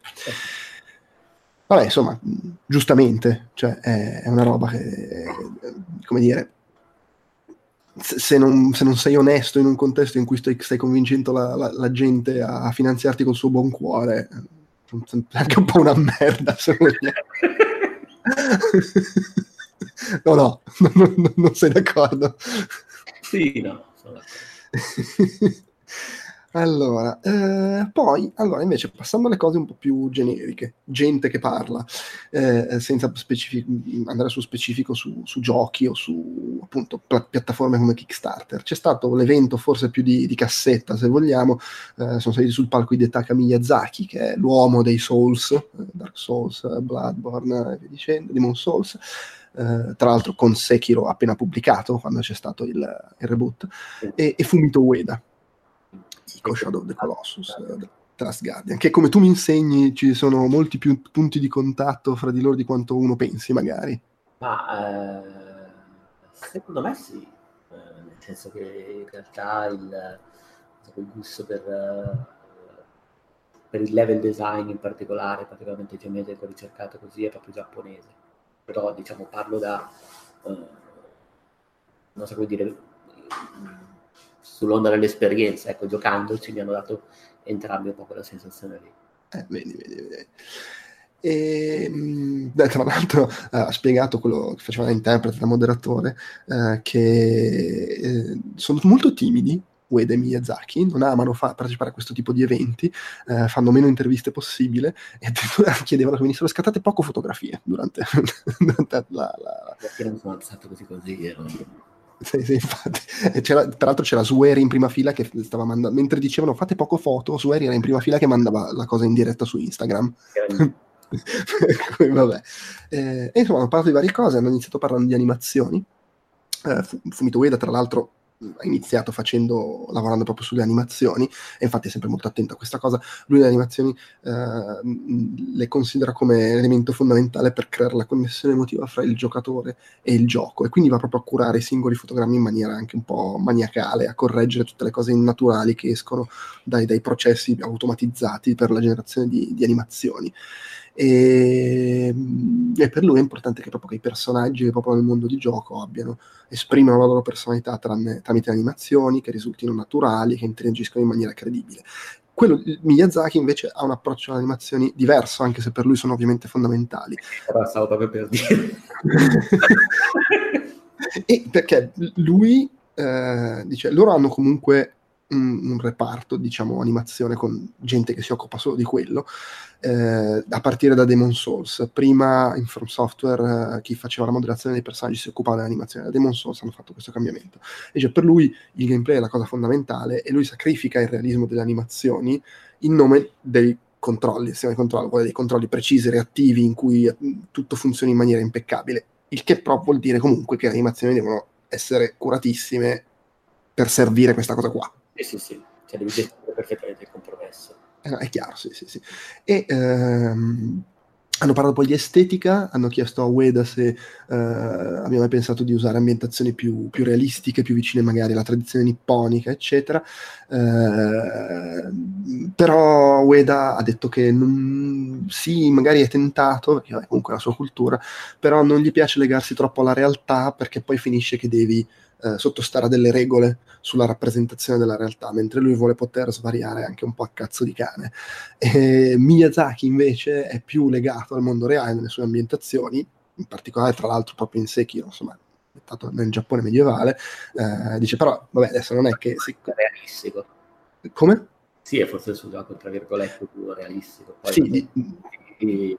i sei ma del caso, per me l'ambientazione. Infatti, infatti lui ha detto, sì, poi comunque non è che siccome è ambientato in un posto reale non, non puoi comunque fare un po' quello che vuoi, perché cioè, non è che in Giappone ci stanno davvero i demoni, cioè, comunque ce le infilo le stronzate nel gioco che faccio. Uh, e poi tra l'altro era molto um, dubbioso su, su Sekiro, uh, dice, gli è piaciuto tantissimo svilupparlo, il gioco comunque è stato un successo, però gli rimane il dubbio che l'ambientazione molto, molto specifica, molto orientale, possa aver limitato il, il pubblico potenziale del gioco, che vabbè, ovviamente è sempre un dubbio che, che ci può essere, no? Fra la roba molto localizzata e la roba più universale, se vogliamo, anche se poi magari invece il fashion dell'ambientazione localizzata può essere un selling point. Magari dopo, dopo tanto, dopo tre giochi, tutti comunque più o meno medievali, più o meno dark, anche quello Bloodborne era in ogni caso molto più affine ai Souls rispetto a questo. Come, come sì, dice. sì, beh, sì, sì. Però, certo. appunto, però appunto, beh, saprà bene lui, avrà fatto le sue stime e tutto. Sì. Poi entrambi non sono grandi amanti del dialogo, dei dialoghi nei videogiochi. Ueda dice che proprio non gliene frega niente dei personaggi che parlano, a lui interessano i controlli, vuole che i giocatori si, si focalizzino sui controlli, sull'interazione, sulle meccaniche, sti cazzi della narrazione. Eh, anche se dice, però vedo che escono un sacco di giochi pieni di dialogo, boh, magari un giorno ci provo. Per lui fa anche una narrazione molto, molto fitta, però. Eh, sì, però lui proprio sì. Infatti, se tu guardi quando lo intervistano, alla gente che gli chiede ma l'arte, la narrazione, la storia, dà sempre delle risposte tipo per monosillabi, e se qualcuno gli chiede del sistema di controllo parla per un quarto d'ora. Per cui proprio c'ha, c'ha questa fissa. E ovviamente eh, invece Miyazaki dice sì, parlano un po' di più i miei personaggi, eh, però comunque anche lui è molto dell'idea che non va bene seppellire di informazioni, invece è più bello lasciare che siano i giocatori a immaginarsi le cose e a riempire gli spazi. No, fanno proprio parlare i giochi. Sì, sì, esattamente, come Desilets, il gioco parla per me. Eh, in effetti hanno anche delle affinità in, per quelle che sono le, le meccaniche di indizio alla narrazione. Sì, sì, sì, e comunque entrambi dicono eh, la storia è comunque una roba che arriva in una seconda fase dello sviluppo, cioè hai in animazione in testa quello che vuoi raccontare, però Ueda parte dalla grafica, dall'estetica, e poi da lì sviluppa tutto quello che vuole fare. Uh, e, dice, e, e Miyazaki poi ha aggiunto, poi ovviamente tutto si influenza a vicenda, tu crei un mondo di gioco che influenza quello che racconti, quello che racconti influenza il mondo, uh, le meccaniche a loro volta vanno a influenzare quello che stai raccontando, perché magari per questione di bilanciamento devi spostare un boss che a livello di storia avevi pianificato per l'ottava missione e lo sposti alla seconda missione perché ti rendi conto che ha più senso lì in termini di gioco, e, e chiaramente questo ti costringe a cambiare come si sviluppa la storia. Uh, E in questo senso Ueda poi ha parlato di Shadow of the Colossus, che era praticamente un gioco solo di boss, e dice anche lì, durante lo sviluppo abbiamo spostato di qua e di là l'ordine dei, dei, dei colossi, perché aveva senso in termini di flusso del gioco, e ovviamente questo va a cambiare come si sviluppa il racconto e quello che stai raccontando, eh, e ovviamente devi scegliere a cosa dare la precedenza, e nei, nei loro giochi la storia diventa secondaria a questo tipo di, di, di considerazioni. Ehm... eh, Poi Miyazaki ha anche menzionato il fatto di essere un fanatico di, di RuneScape, di giochi di ruolo carte penna, di, di, di, di George Martin, che poi appunto è stato annunciato il gioco fatto in collaborazione con lui, eh, che chissà come sarà.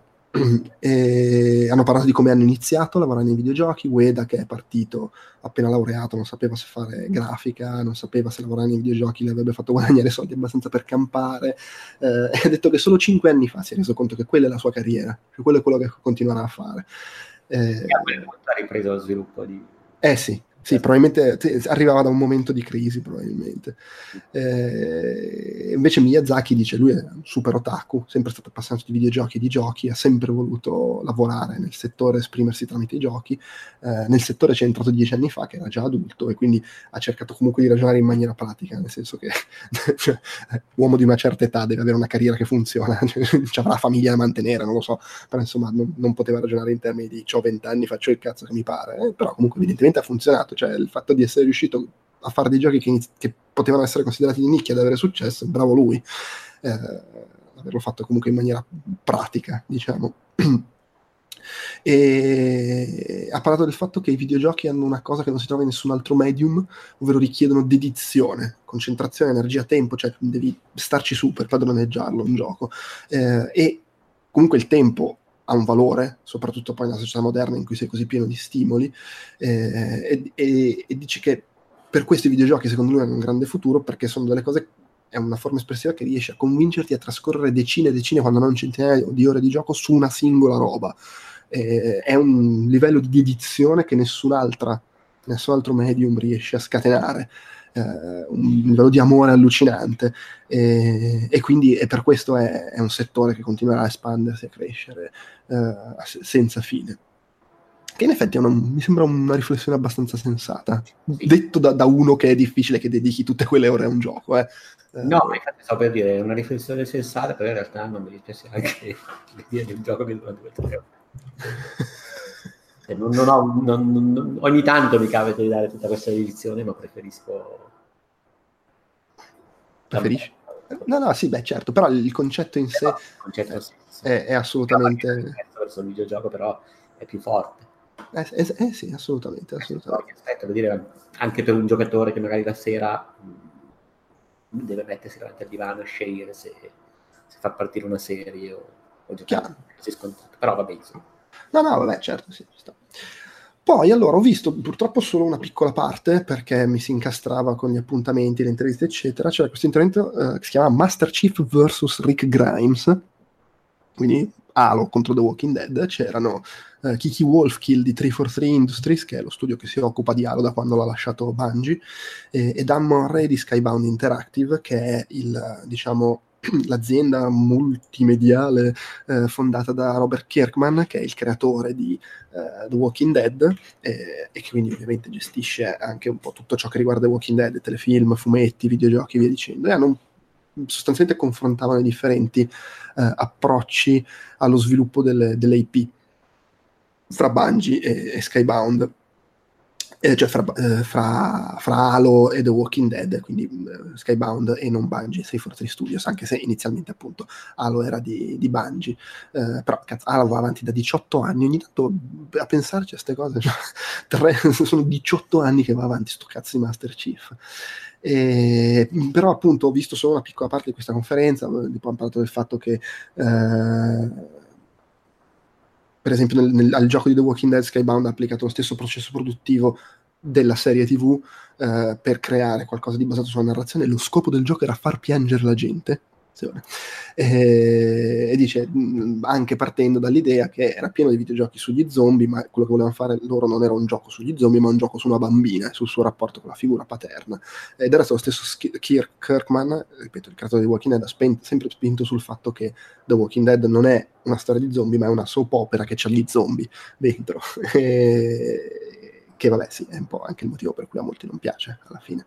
Eh, mentre sul lato A hanno parlato del fatto che il, il canone l'I P è sempre un po' la cosa fondamentale. Fin da quando ci lavorava Bungie hanno sempre eh, lavorato ragionando sull'I P, sulla costruzione di questo universo enorme in cui ci sono videogiochi, libri eccetera, in cui si cerca di eh, rispettare sempre il canone della narrazione, anche se ovviamente poi quando c'è eh, una serie tv, un film, un libro, un fumetto, ce ne sono cinquantamila, capita di deviare un pochino, però si deve avere una ragione sensata per farlo, anche perché ovviamente non puoi curare tutto in maniera stracapillare. Eh, ecco, una cosa interessante è che Skybound sono stati molto più coinvolti nello sviluppo della quarta stagione di The Walking Dead, e in particolare hanno raccontato brevemente che quando ha chiuso Telltale eh, improvvisamente c'erano cinquanta persone senza lavoro. eh, Skybound ha deciso di portare avanti la produzione di The Walking Dead e quindi hanno riassunto quelle cinquanta persone e le hanno messe a lavoro sul gioco. Eh, che insomma mi sembra, mi sembra un bel gesto assumere cinquanta tizi che all'improvviso si sono ritrovati senza lavoro e oltretutto senza liquidazione. Eh, eh, ma d'altra parte eh, quella prima stagione di The Walking Dead, che ricordiamo come è venuto poi fuori, è stato l'unico, l'unico vero successo di tutti questi giochi pubblicati da Telltale nel corso degli anni, è stato economicamente, giusto? Sì, sì, dal punto di vista economico, lasciando stare il successo di critica. Eh, eh, ha, come per dirla l'americana, ha messo sulla mappa, cioè ha, ha preso Skybound e, e gli ha dato un ruolo, un'importanza anche nell'ambito videogiochi, eh, e questa cosa comunque ha, era, era importante per loro, eh, e quindi hanno voluto investire per dare una, una chiusura alla cosa. E poi immagino anche, non assumi cinquanta persone se non hai intenzione di fare altri videogiochi, suppongo, eh, però dice, insomma, è difficile il settore dei videogiochi, perché basta che fai un grosso un gioco particolare, di partic- particolarmente sbagliato, o anche solo che fai un buon gioco ma esce un gioco in diretta concorrenza che ha più successo, e rischi veramente di andare gamba all'aria, quindi non è, non è facile. Eh, vabbè, insomma, comunque ripeto, purtroppo ho, ho Ho visto, come dire, ho visto poche cose. E... ecco, una metà, il metaforone sulla fedeltà al fumetto. Insomma, c'è il fumetto di The Walking Dead e poi c'è la serie tv, il videogioco, eccetera. E di, il, per quanto riguarda la fedeltà al fumetto originale, loro parlano di corsie, le corsie in piscina. Cioè si nuota più o meno nella stessa piscina, però poi vediamo un po' dove cazzo si va a finire. Okay.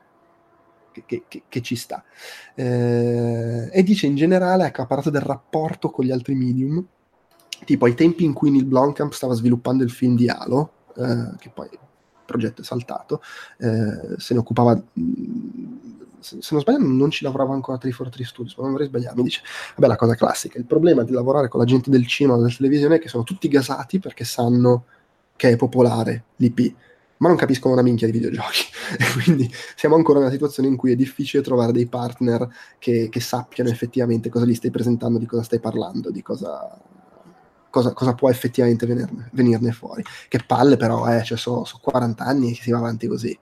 Eh, beh. Mamma mia, cioè, crescete, che cazzo. E che probabilmente ormai c'è un, anzi sicuramente c'è una generazione di registi che, ne, che sanno, cioè che palesemente sono videogiocatori, perché lo vedi anche da come girano. Forse la produzione è ancora in mano a una generazione precedente, forse c'è un po' questo problema qua, eh, e quindi si mettono i bastoni di fare le ruote. Non lo so, eh, la sto buttando lì, non saprei. O magari è che c'è un, c'è un sacco di gente che parla di quello che non conosce, tipo noi. Ma infatti, beh, secondo me in realtà più probabilmente c'è uno scarto tra, diciamo, diverse aree di, uh, di produzione piuttosto che di realizzazione. Sì, sì, può essere. Va bene, poi c'era l'intervento di Renaud Charpentier, che è un veterano, perché è in attività dal novantotto, eh, che ha lavorato per diversi anni in Ubisoft su Rayman, Splinter Cell, eccetera. Ha lavorato in Creative Assembly, quindi sui Total War, e da un paio d'anni ha fondato il suo studio di sviluppo Tower cinque, eh, sta sviluppando questo gioco, eh, Longsword Winter Chronicles, che tra l'altro poi ha fatto vedere a fine l'intervento. L'intervento però era carino, parlava dei, di quelli che lui definisce i game pattern, pattern di gioco, diciamo. Eh, a parte che è partito dicendo la, la grafica è la carne del gioco, è quello che vedi, la programmazione è il cervello, il design è l'anima. Zon zon. E... però ha parlato di questa cosa, dei gameplay patterns, di cui aveva già parlato. Come, scusa? Ripeti il nome? Uh, Renaud Charpentier. Renaud Charpentier. Tra l'altro Charpentier è il tipo di pane che compro tutte le settimane dal panettiere, così lo dico. Tutte le settimane? Sì, tu, anzi due o tre volte a settimana. Eh, vabbè. E niente, aveva parlato già un anno fa di questi gameplay pattern, che sono quello che secondo lui definisce l'essenza di un videogioco.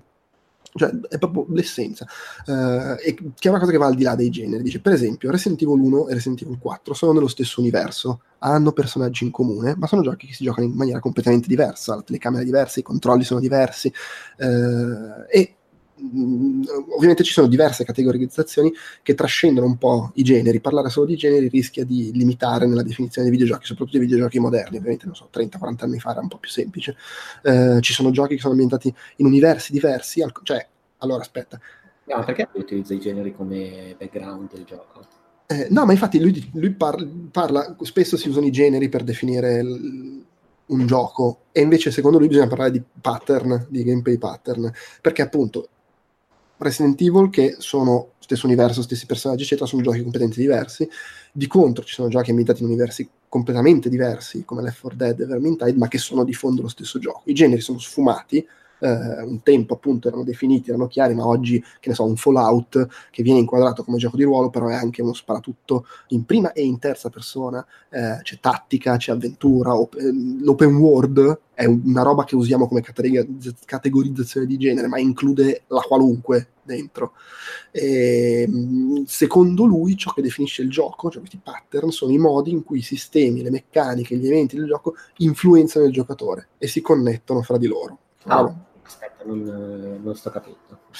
Eh, adesso ti, ti... No, perché, perché mi affascina come concetto, ma non... Finora. Allora, il, tutti i vari elementi di gioco, i sistemi, le meccaniche, le, le, le, eh, sono con, tutti connessi fra di loro da queste cose che secondo lui sono i gameplay pattern, eh, e da quel, il modo in cui il giocatore interagisce con queste cose. Eh, ci sono degli esempi poi. Mm. Uh, e sono questi pattern che accomunano giochi magari di marchi, ambientazioni, teoricamente generi diversi, e fanno sì che uh, la gente li compri tutti. Cioè uh, gioca- la, il giocatore appassionato di, che ne so, uh, un certo tipo di pattern di gioco finisce per comprare tutti i giochi che appartengono, che contengono quei pattern, anche se apparentemente sono di generi diversi, e, e finisce appunto, ecco un esempio, finiamo per creare delle, del, delle definizioni, per esempio Souls-like o Soulsborne o Metroidvania, che accomunano giochi apparentemente non necessariamente dello stesso genere, eh, ma che hanno appunto in comune questi gameplay pattern. Eh, e lui ha fatto proprio l'esempio dei Souls-like o di Metroidvania.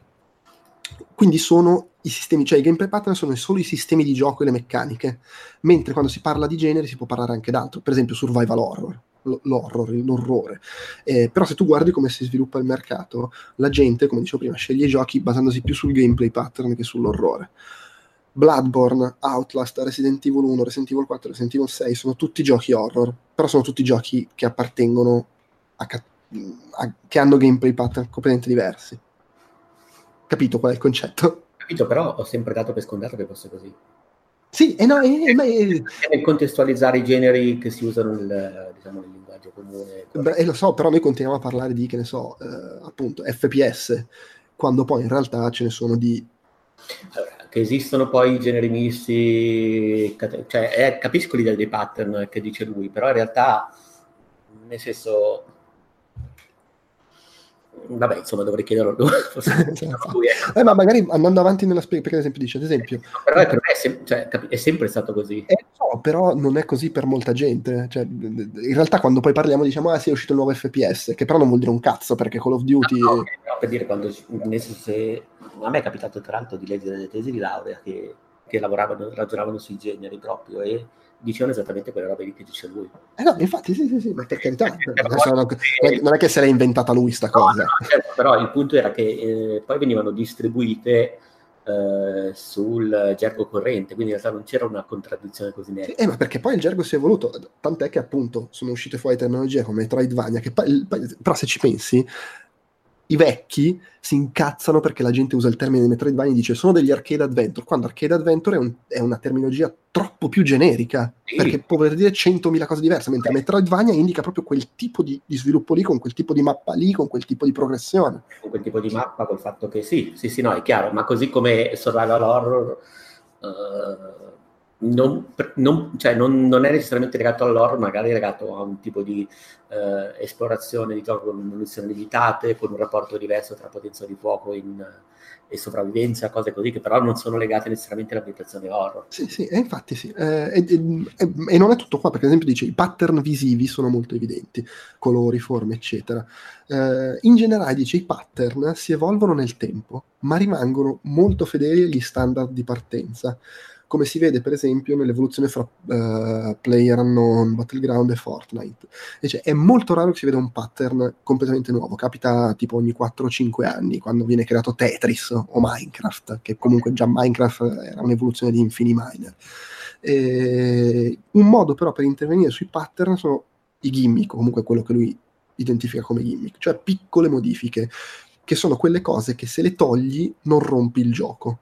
Invece si vede un lavoro del genere su Overwatch, che prende una struttura già esistente e fa delle piccole modifiche che non, non, non stravolgono la struttura, ma lo rendono quasi un gioco nuovo. Mentre le modifiche vere e proprie ai pattern sono diverse, perché sono proprio quelle cose che se poi le togli rompi il pattern e il gioco non, non funziona più. E può essere anche un singolo cambiamento che stravolge tutto. Dice per esempio Hearthstone ha fatto una singola modifica rispetto a Magic, ovvero il fatto che il turno può essere interrotto. Questa cosa rende però il gioco estremamente più fluido e coinvolgente, e ha di fatto creato un nuovo pattern di riferimento per i giochi di carte. Beh, anche come gli strategici in tempo reale rispetto agli strategici a mossa, turni. Volendo, sì. E, e... Allora, beh, questo è affascinante, questo suo... Vero, no, sì, dice, eh, ad, ad esempio puoi fare un sacco di modifiche piccole, anche tante, che però rispettano il, pa- il pattern di partenza. Eh, ed è il, appunto l'esempio di Overwatch rispetto a Team Fortress due, di EverQuest rispetto a World of Warcraft, di Left four Dead che poi è diventato... Scusa, cioè di World of Warcraft rispetto a, Lef- a EverQuest, di Vermintide rispetto a Left four Dead, eccetera.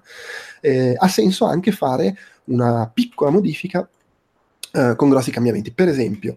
Uh, sì, per esempio PlayerUnknown Battleground ha preso Battlefield e ha fatto una piccola modifica che stravolge tutto, perché si parte da una mappa gigante come in Battlefield, che però si restringe piano piano, e questo ha creato un nuovo pattern o genere, se vuoi, uh, però partendo dalla stessa situazione di partenza, dagli stessi, diciamo, schemi di partenza.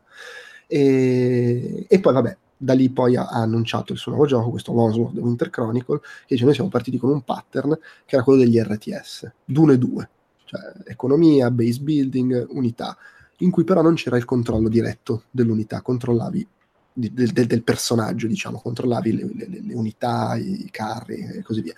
Red Alert ha aggiunto molto la storia, Warcraft tre ha aggiunto gli eroi, che sono queste unità elite, ed è stato un grosso cambiamento. Dota ha preso il genere e l'ha spostato sul controllo diretto del personaggio.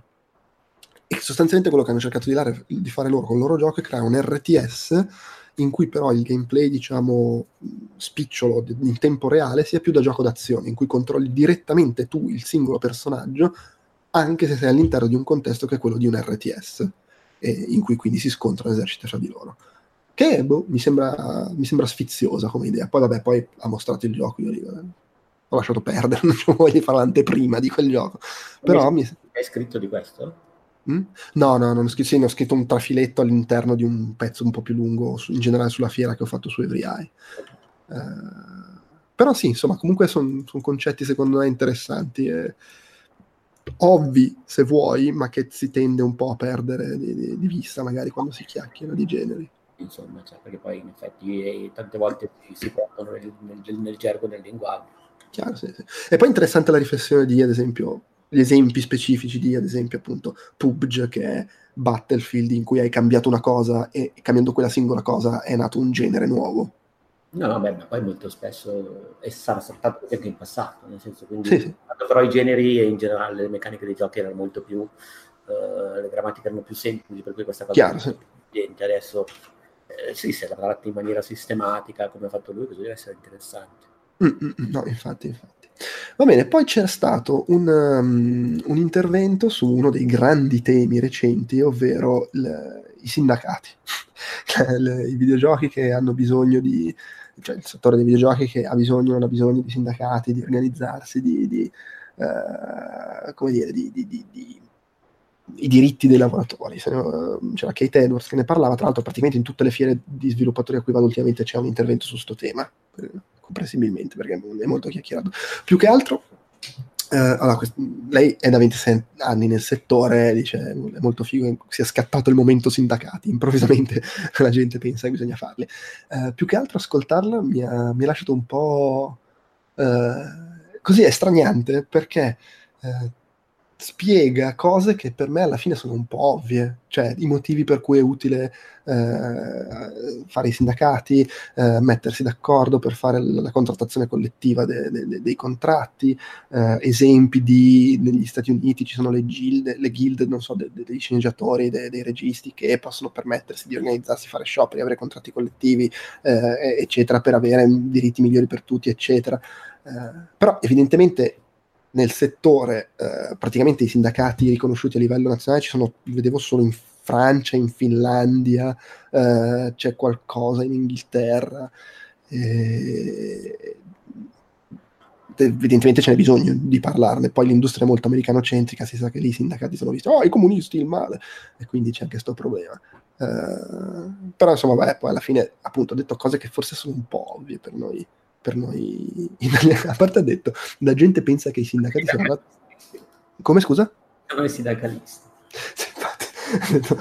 La gente pensa che i sindacati siano nati nello, nel secolo scorso, ma esistono dai tempi dei romani. Attenzione. Eh... Facevano vedere, diciamo, il loro servizio ai tempi dei romani. Sì, infatti. eh, vabbè, ho visto... Mi sono segnato due o tre cose, tipo che eh, hanno ricevuto delle proposte dai sindacati del settore cinematografico, eh, e dice però il problema è che non puoi affidarti a, al sindacato del cinema, perché anche gli sviluppatori più famosi come Will Wright o Sid Meier non sono nessuno rispetto a uno Spielberg, e quindi se ci si inserisce nei sindacati del, del cinema finisce che non contano un cazzo. Poi gli sviluppatori di videogiochi devono avere i loro sindacati, che in effetti ha senso come cosa. Eh, ovviamente ci sono dei contatti, perché anche solo gli attori, i doppiatori eccetera, però no, no, no, non può funzionare così. Eh, ha detto eh, uno dei motivi per cui è importante avere contrattazione collettiva, sindacati eccetera, è che è facile ehm, sfruttare ovviamente i lavoratori, e poi con gli indie soprattutto ci sono situazioni deliranti. Ha detto che parlava con un paio di publisher che gli hanno detto che è incredibilmente facile eh, eh, approfittarsi degli sviluppatori indie, eh, ma, ma a livello che il publisher che non se ne vuole approfittare è tipo, ti do un contratto e ti dico portatelo a casa, leggilo, fallo leggere a un avvocato e poi firma. E racconti di conversazioni in cui il, il rappresentante del publisher dice quattro volte di fila questa cosa e lo sviluppatore indie risponde no, non me ne vado se non firmiamo il contratto, mi serve, altrimenti non, non c'ho i soldi per andare avanti. Però così facendo poi te la buttano al culo. e, e, grazie al cielo ci sono anche publisher che dicono ok, allora non te lo faccio firmare il contratto perché sei una persona con cui... non, non me la sento di, di mettermi a lavorare. Però insomma ci sono un, un sacco di motivi per cui questa cosa ha senso. Vabbè, è comunque bello vedere che la... si sta muovendo, insomma. Poi adesso non so come, come proseguirà la roba, ma buon per loro. Eh, interessante, il, c'è stato un talk di, di Remedy, mi sembra del C E O attuale, C E O, insomma, dell'amministratore delegato attuale, eh, che ha parlato di come è cambiato lo studio negli ultimi anni. Nel duemilasedici hanno fatto un'analisi di come stavano messi, hanno detto noi abbiamo una buona cultura del lavoro, qua dentro la gente sta bene, abbiamo della, dell'ottima tecnologia, abbiamo uno stile riconoscibile. Il problema è qual è? Che facciamo giochi che sembrano non seguire i trend di mercato, eh, giochi eh, in terza persona, prezzo pieno, eccetera, un metodo produttivo troppo lungo, ritardi, tempi di sviluppo eh, che si gonfiano sempre di più, anche perché poi si va a vedere Max Payne l'avevano sviluppato in venti, Alan Wake in cinquanta, Quantum Break in cento, quindi già se di base non sei in grado di gestirti, figurati se continuano ad aumentare le dimensioni. Eh, sempre stati focalizzati su l'intero studio, l'intera Remedy, su un singolo progetto con un singolo partner, eh, che ovviamente è una cosa molto rischiosa, quindi cioè, le cose vanno bene, eh, hanno un profitto, dieci milioni di euro in banca avevano, eh, però comunque non abbastanza per poter investire ai livelli richiesti dai giochi che volevano fare. E ovviamente è rischioso essere costantemente de- dedicati a un singolo progetto, a un singolo partner, perché se quel progetto va male poi so cazzi. Eh, loro però volevano continuare a fare giochi tripla A ambiziosi, ma volevano gestirsi meglio, quindi non impiegarci magari sei anni a sviluppare un gioco, eh, offrire magari possibilità maggiori di crescita per chi lavora in Remedy, essere comunque in grado di controllare quello che fanno, eccetera. Eh, e per esempio una cosa importante era eh, fare in modo di non avere più quei momenti di pausa fra una produzione e l'altra, perché chiaramente se tu lavori sempre su un singolo progetto, ci metti sei anni, c'è tutta una fase in cui quelli che lavorano sono nella fase iniziale e non c'hanno una minchia da fare. E quindi quello che hanno fatto è stato ristrutturarsi, mettendoci anche un po' di tempo, eh, anche qualche anno, per arrivare a una situazione in cui hanno costantemente due o tre progetti in lavorazione in fasi diverse. Quindi chi arriva in una situazione in cui non avrebbe niente da fare può mettersi al lavoro su lavori su commissione o sulla creazione di nuovi I P, di nuovi progetti, eccetera. Eh, nel duemilasedici hanno finito Quantum Break e hanno iniziato a lavorare su Crossfire, ma poi hanno iniziato a lavorare anche su Control e mano a mano hanno avviato nuovi progetti autonomi che procedono parallelamente, anche se non, diciamo, sincronizzati. Nel duemiladiciotto stanno anche lavorando su Vanguard e su altre cose che non hanno annunciato, e questa cosa gli dà una struttura eh, diversa E, e più snella, più diversificata. Tra l'altro sono quotati in borsa adesso anche, eh, vabbè, poi detto, abbiamo cercato di migliorare su tutti i fronti, gestione del personale, bonus, comunicazione e via dicendo, e sono migliorati nei tempi di sviluppo in effetti, perché Control è pronto, sta per uscire, l'ho provato anche alle tre, è molto figo, e ci hanno messo tre anni a farlo, che mi sembra un bel passo avanti rispetto, cioè la metà di quanto ci hanno messo a fare Quantum Break. E quindi adesso sono più veloci che mai, eh, hanno struttura migliore, collaborazioni, sono in attivo profitto, in azienda si sta bene, figata, Controlla il secondo progetto di questa nuova via, insomma figatissimo. Era un po' un uh, lodarsi, imbrodarsi da soli, però anche parlare del fatto che sono stati in grado di evolversi e di, di, di, di far funzionare di far funzionare le cose, e continuano a possedere le loro I P, anche se per esempio Controlla in partnership con cinquecentocinque, e a lavorare nella maniera che piace a loro. E ha parlato anche un po' di come si è evoluto il mercato. Uh, il mercato cresce, aumentano le piattaforme, su P C c'è sempre più concorrenza, c'è Switch che è una piattaforma uh, molto solida ultimamente, e i giochi uh, pensati per essere l'avventurona spettacolare sulla tivù Uh, stanno andando bene. Uh, un'altra cosa che succederà è che arriverà prima o poi il Netflix del videogioco, un tema su cui io e te siamo molto lo sentiamo molto, cioè non si sa quando, non si sa come, se ci sarà un abbonamento, come sarà, però arriverà, e uh, saranno nuove piattaforme che avranno bisogno di esclusive, quindi ci sarà lavoro in più per tutti, aumenteranno i segmenti, ci sono gli indie, giochi doppia A, tripla A, eh, i tripla A super blocca- blockbusteroni, tripla A game as a service, free to play, nasceranno altri segmenti, insomma bisogna essere pronti, dinamici, eccetera. E dice una cosa importante, che qualche anno fa i publisher erano molto dubbiosi sul futuro delle produzioni single player. Eh, grazie Sony e Ubisoft, perché il successo dei loro giochi ha fatto rilassare la gente. Eh, adesso i, i, i, si trovano i finanziamenti per fare qua- giochi di quel tipo che qualche anno fa non si trovavano, eh, il che tra l'altro smentisce la gente che è sempre costantemente preoccupata di ecco non faranno più i single player, faranno solo i multiplayer. Eh, per fortuna, siccome hanno successo i, i, i, non so, i The Last of Us, gli Assassin's Creed, eccetera, continuano a prodursi anche que- quel tipo di giochi lì. E, e dice in generale, se sei bravo, se riesci a gestire costi e tempi di sviluppo, ti puoi inserire in un segmento che ti permette di produrre giochi in tripla A, stando attento agli investimenti, ai tempi di sviluppo, eccetera, e in una maniera in cui eh, puoi campare anche vendendo due o tre milioni di copie, non te ne servono per forza dieci o più di dieci. E tra l'altro ha mostrato un po' di statistiche, ha detto loro hanno studiato tutti i giochi usciti su Xbox One e su PlayStation quattro, che giochi sono usciti, chi li ha fatti, come sono stati ricevuti, eccetera. Pensa, sono stati pubblicati milleottocentocinquanta giochi da millecento studi, cioè se ti avessi detto quanti studi hanno pubblicato su Xbox One e P S quattro avresti detto millecento. Sì, perché ho letto questo dato ieri sera. Eh vaffanculo. Beh, prima di leggerlo l'avresti detto. No, assolutamente no. Eh, eh, ovviamente sono per lo più indie e, e medie produzioni. Uh, produzioni inquadrabili come tripla A sono, diciamo, duecentocinquanta giochi da centocinquanta studi. Di questi circa un centinaio erano first party, solo cinquanta di studi indipendenti. Se levi sportivi, giochi di guida, compilation, remake, eccetera, ci sono solo venticinque studi che su queste due piattaforme hanno fatto giochi tripla A. E forse una decina di quegli studi sono in, hanno i mezzi per creare nuove I P loro che li appartengano. Sono pochi. eh, e ci sono quindi opportunità per fare cose, sostanzialmente quello che sta dicendo. Eh, devi farle in maniera sensata, conservare la proprietà della, dell'I P, eh, creare giochi che siano comunque rigiocabili, che abbiano personalità, eccetera, ragionare in termini di franchise, e quindi creare cose che possano fare da base per poter sviluppare seguiti, perché ci poi alla fine è anche un business, non è che puoi fare le cose a cazzo di cane. Eh, devi essere in grado di sfruttare l'I P in vari modi, eccetera. La battaglia eh, c'è per conquistare il pubblico, però ci sono, ci sono i mezzi, eh, e tra l'altro dice loro vogliono anche arrivare in una situazione in cui saranno in grado di autopubblicarsi, di non dover per forza fare partnership con i grossi publisher. Oh, mica bravi! Che gli devi dire? Beh, bene così.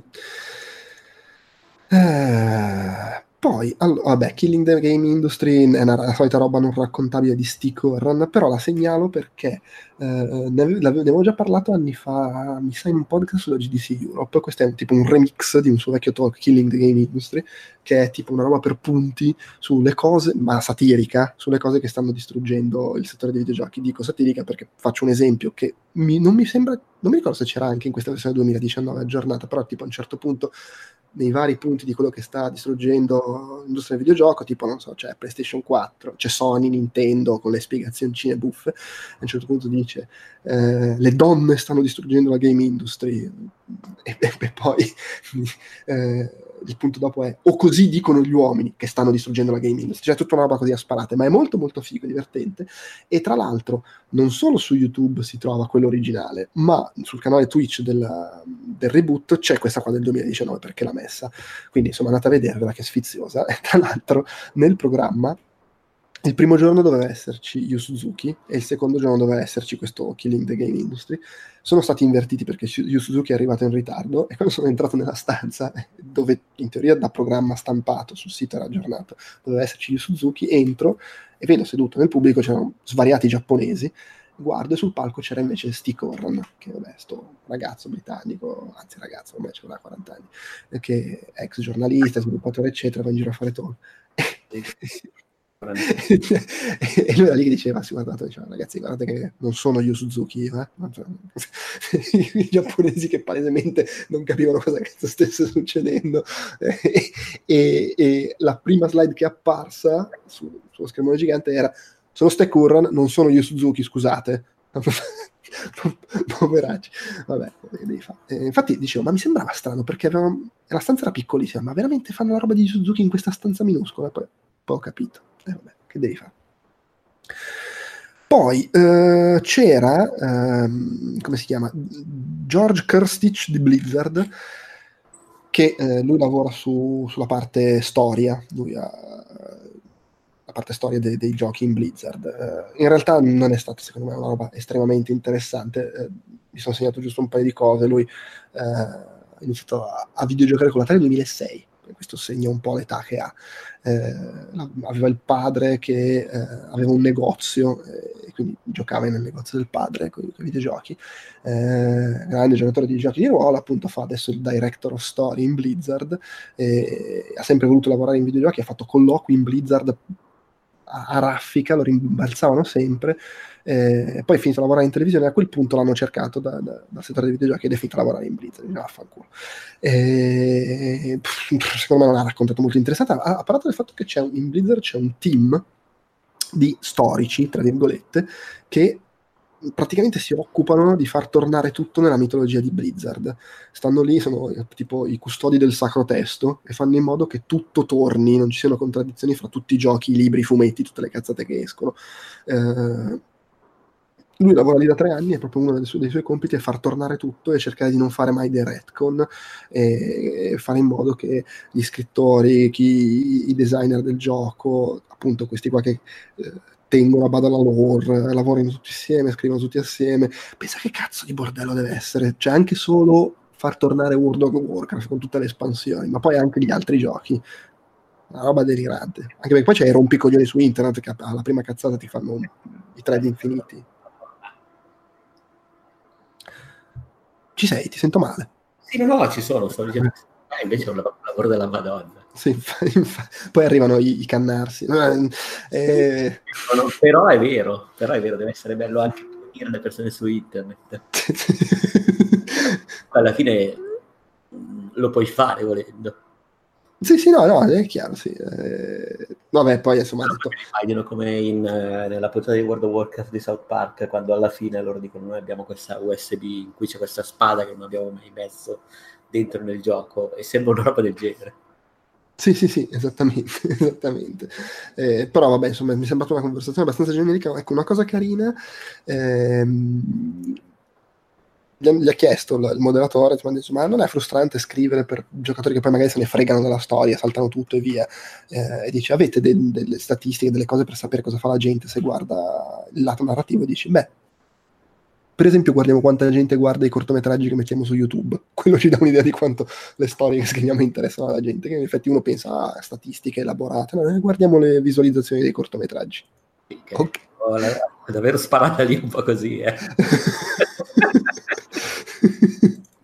Eh vabbè, che io eh, vabbè sì, no, infatti. Poi c'è stato un intervento molto carino di Tetsuya Mizuguchi, eh, che tra l'altro ha intervistato anche lui, potete ascoltare poi l'intervista, eh, e sostanzialmente lui ha un po' raccontato la sua carriera. È partito mostrando una foto di un visore, attenzione, per la realtà aumentata, che aveva progettato in Sega nel millenovecentonovantuno.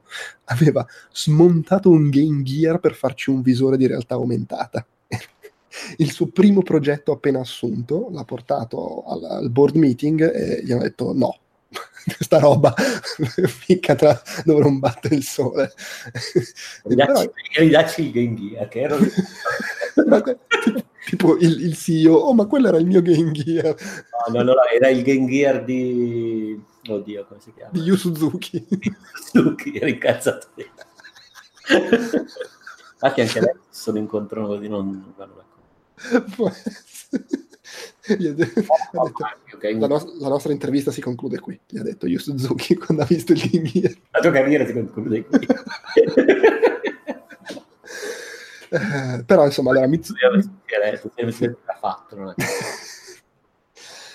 Mizuguchi che ha questa cosa che lui parla inglese però non lo parla perfettamente, e in più secondo me comunque l'effetto delle droghe è sensibile, per cui c'è questa cosa che parla, parla sempre con quest'area un po' stralunata, stralunata, riflette, non capisci se sta cercando la parola giusta che non gli viene perché insomma l'inglese lo parla ma non perfettamente, o se si è perso nei meandri dell'L S D, e, e probabilmente è sempre un mix delle due cose, e, però insomma ha parlato appunto, è partito da questa cosa del Game Gear trasformato in visore della realtà aumentata, detto, fu divertente, e cioè, in generale secondo lui questo qua dei videogiochi è un settore in cui si può, si può creare tutto, e il, il lavoro di chi sviluppa videogiochi è essere designer di esperienze.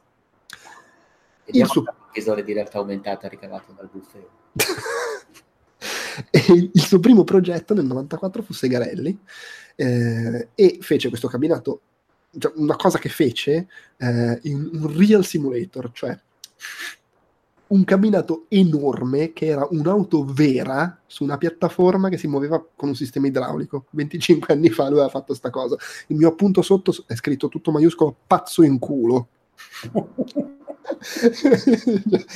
eh, lo fece con un team di dieci persone, tutti sotto ai trenta anni, nessuno aveva esperienza di giochi. La macchina di Yu Suzuki svoltata sotto con le segni. È lì dove io Suzuki l'abbiamo perso, ma avete...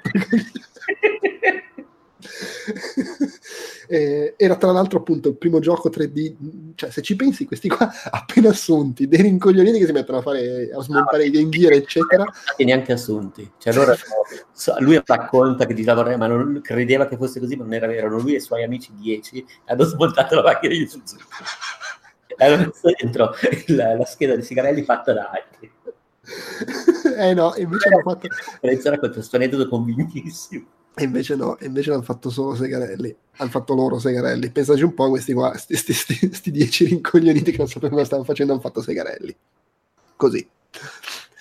Poi nel novantasei ha fatto Manx D T Superbike, anche lì cabinato con moto che si muoveva in maniera super esagerata, interfaccia avvolgente eccetera, quindi insomma la fissazione per le robe super eh, come dire che, che ti trascinano dentro al gioco ce l'ha avuto fin da subito. Eh, ha parlato del fatto che nel millenovecentonovantaquattro ha fatto il primo incidente in auto della sua vita con un'auto da rally, perché cosa... l'auto di Yu Suzuki.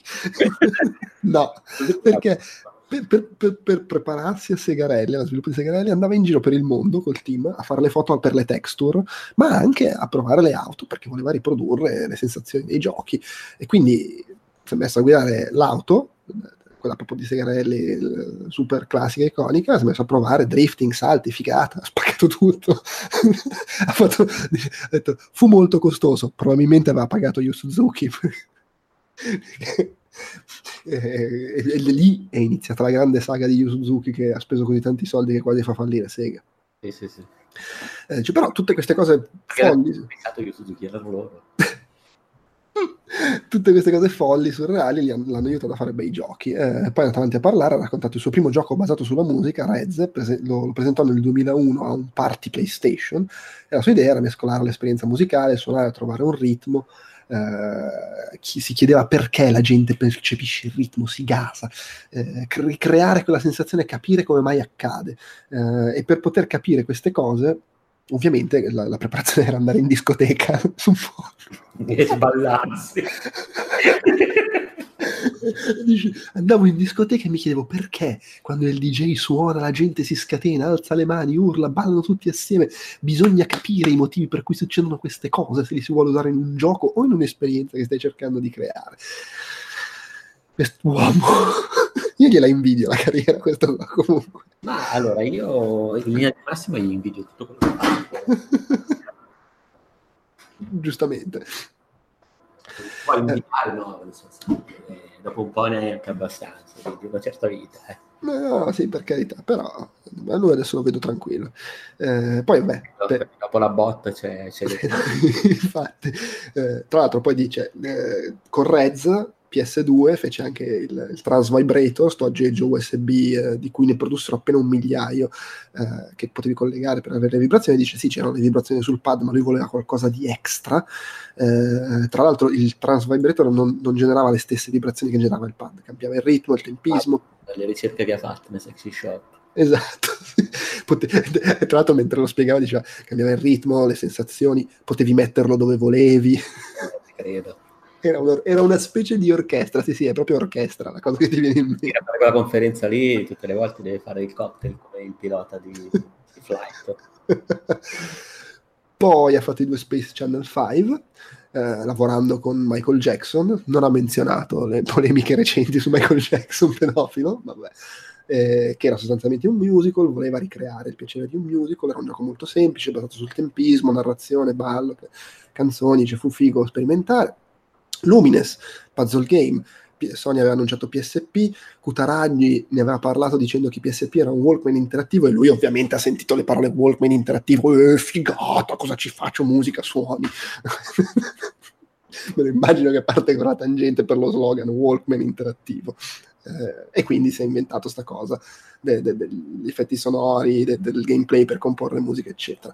Nel duemilaundici Child of Eden, Eh, ha fatto vedere sullo schermo gigante il primo documento di game design, si chiamava Eden all'epoca, gioco per Kinect su Xbox trecentosessanta, poi uscito anche su P S tre. Lui aveva un'idea di massima di cosa voleva fare, ha fatto vari esperimenti, ha fatto vedere che faceva i test, eh, all'epoca non avevano Unity o Unreal Engine, quindi aveva creato un motore proprietario per sperimentare con la fisica, con l'integrazione di suono, grafica, e ha fatto vedere dei video con tutti questi prototipi fichissimi, eh, il programma usato per fare la grafica in tempo reale, che, con tutti gli effetti visivi eccetera, gli effetti particellari legati ai suoni, i suoni che facevano partire gli effetti nelle varie, nelle varie situazioni, tutto collegato.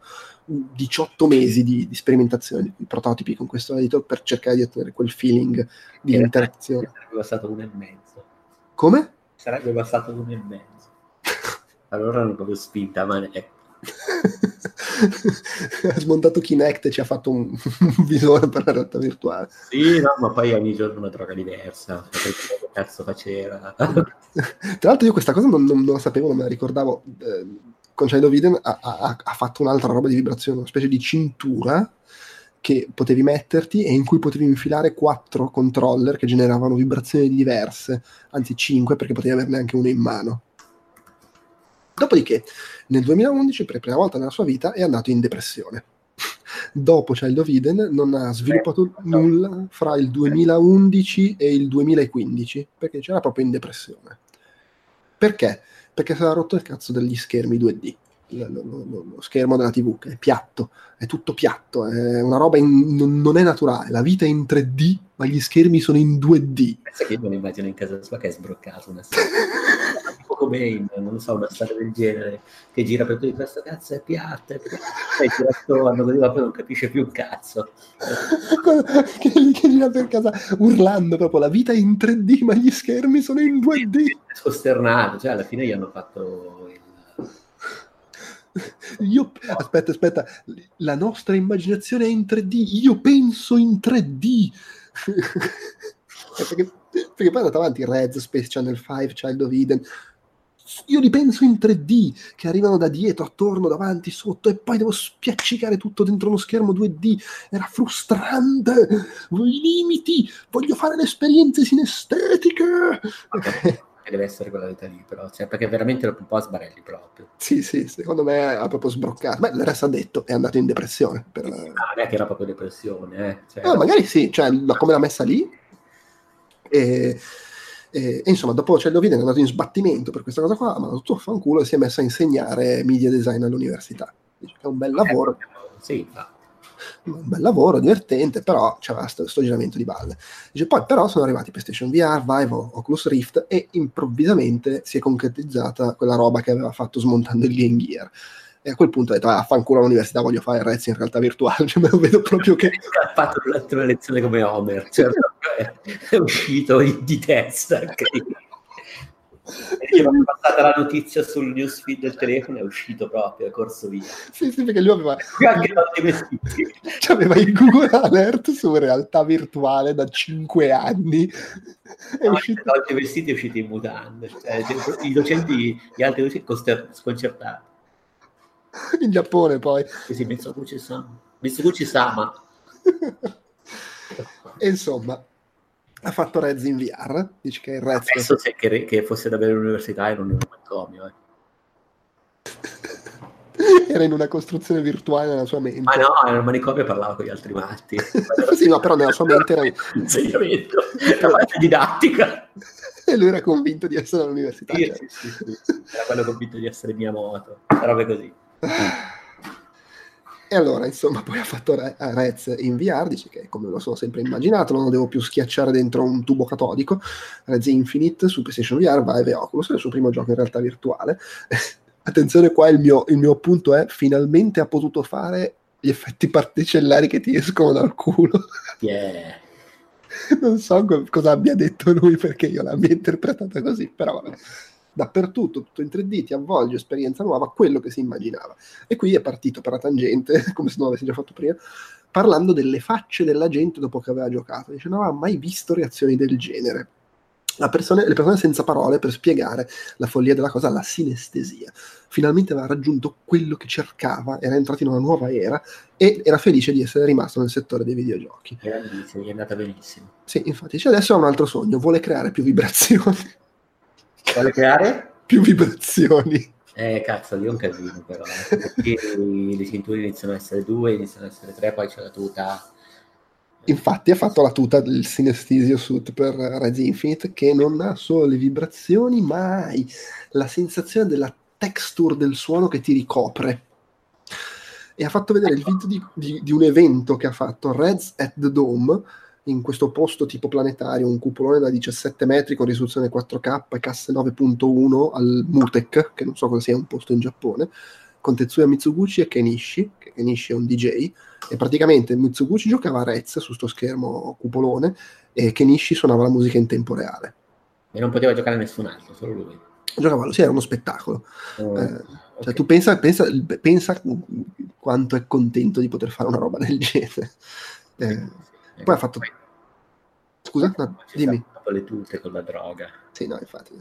E poi ha fatto Tetris, Tetris Effect, eh, detto perché Hank Rogers, che è quello che ha il, i diritti su Tetris, è un, eh, che gestisce insomma Tetris, eh, l'organizzazione, è un amico, gli ha chiesto di farlo, di fare il Tetris più bello di sempre, eh, e lui voleva, voleva dimostrare che Uh, se prendi Tetris, che forse è il gioco perfetto, non ha bisogno che tu gli aggiunga niente, ma ci metti la V R, questa nuova tecnologia, improvvisamente puoi comunicare sentimenti, emozioni anche partendo da Tetris. La V R può farti piangere anche con Tetris. E dice, gente giocandoci a pianto. Ma io eh. non pianto per niente, metto le mani proprio avanti. Vabbè, però dice, cioè, anche qualcuno in sala ha alzato la mano dicendo di aver pianto. Sì, ma va, li voglio proprio vedere. Sti e lui, poi spiegate agli altri che si piange giocando a Tetris Effect. Però, insomma, ha usato sto Synesthesia Engine che, che è molto figo in realtà. Ha fatto un po' vedere anche a livello, proprio dentro il motore, eh, come funziona, che tutto all'interno del, del motore si muove in sincronia con i suoni, con la musica, e se giochi in V R ovviamente tutto attorno a te, eh, e quindi l'idea è di creare una versione estrema del solito sistema che usa lui, con musica e suoni che si influenzano a vicenda, influenzano il video. Eh, ha fatto vedere questo prototipo con un delfino fatto di effetti partic- particellari che si modificavano in base al ritmo, alla musica, eccetera. Questa roba la vedi in V R, ti crea delle sensazioni, delle emozioni. E ha iniziato a usare addirittura il Synesthesia Engine per fare delle installazioni artistiche.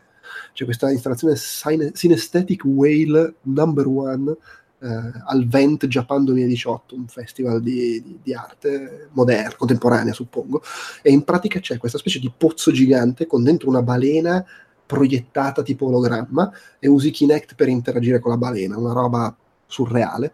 E anche, attenzione, il Synesthesia X dodici punto quarantaquattro dove il duecentoquarantaquattro sta per due speaker e quarantaquattro woofer, che però non sono dei woofer, ma sono degli attivatori aptici, attici, come si chiama? Haptic, che generano luci, vibrazioni. In pratica sei su questa sedia e, e percepisci il suono attraverso il corpo, con luci che si attivano, vibrazioni, una roba delirante. E... E insomma, lui ormai è partito per questi esperimenti e non so, si è fatto, si è fatto prendere la mano. No, ma fa bene, è la, è la roba di Fabi, roba di Bittanti. Sì, infatti, infatti. E poi dice, eh, comunque c'è la realtà aumentata, la X R che include realtà aumentata e realtà virtuale. Nei prossimi dieci anni vedremo una crescita, dei passi avanti clamorosi, visori più leggeri, alta risoluzione, specifiche sempre più potenti. Non so chi li farà, dice, si evolveranno con le varie tecnologie, blockchain, intelligenza artificiale. È partito, c- c- cita nomi, sigle a caso. Eh, dice, pensate come all'evoluzione che c'è stata negli ultimi quindici anni, immaginate che folle evoluzione ci sarà nei prossimi quindici. Dice, stiamo passando dall'era dell'informazione a quella della condivisione delle esperienze.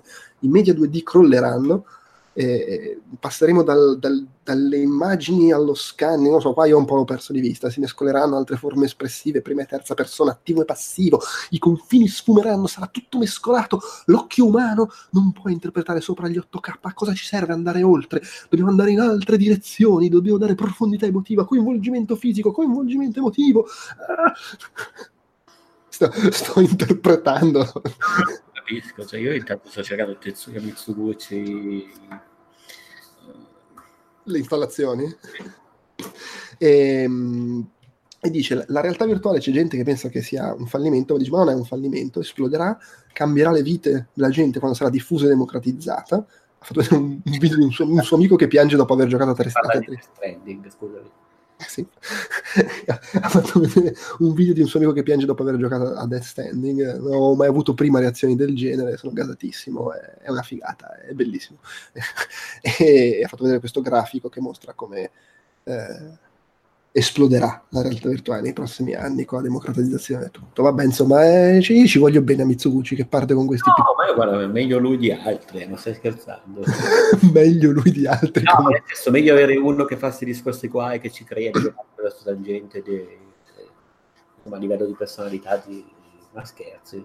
Sì, sì, no. No, un figo della Madonna, attenzione. Ah, assolutamente. Poi, frainteso, solo ammirazione.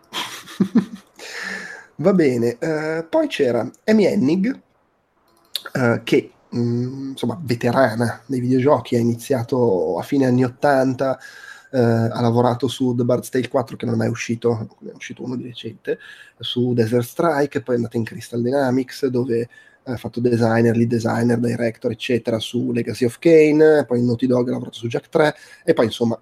è stata fondamentale nella creazione di Uncharted e nei, nei, insomma, nei, nei primi tre episodi. Ha abbandonato Naughty Dog, Naughty Dog quando si era in, credo in pre-produzione, no, forse già in lavorazione Uncharted quattro, a causa di differenze creative, come si suol dire in questi casi. E insomma hanno chiacchierato, ha chiacchierato eh, con un moderatore sul palco, e anche rispetto a alcune domande del pubblico, eh, del fatto che ovviamente Uncharted è il suo gioco più famoso, eh, anche se comunque pure Legacy of Kain è parecchio apprezzato ancora, un cult, eh, ed è affascinante riguardarlo adesso per l'evoluzione pazzesca che c'è stata sui tre episodi, non solo a livello tecnologico ma proprio in come loro sono diventati mano a mano più competenti e più a loro agio nel portare avanti quel tipo di gameplay e di narrazione interattiva, eh, e che fa impressione effettivamente. Se metti di fianco il primo Uncharted della Stovaz e pensi che sono stati sviluppati dallo stesso studio sulla stessa piattaforma.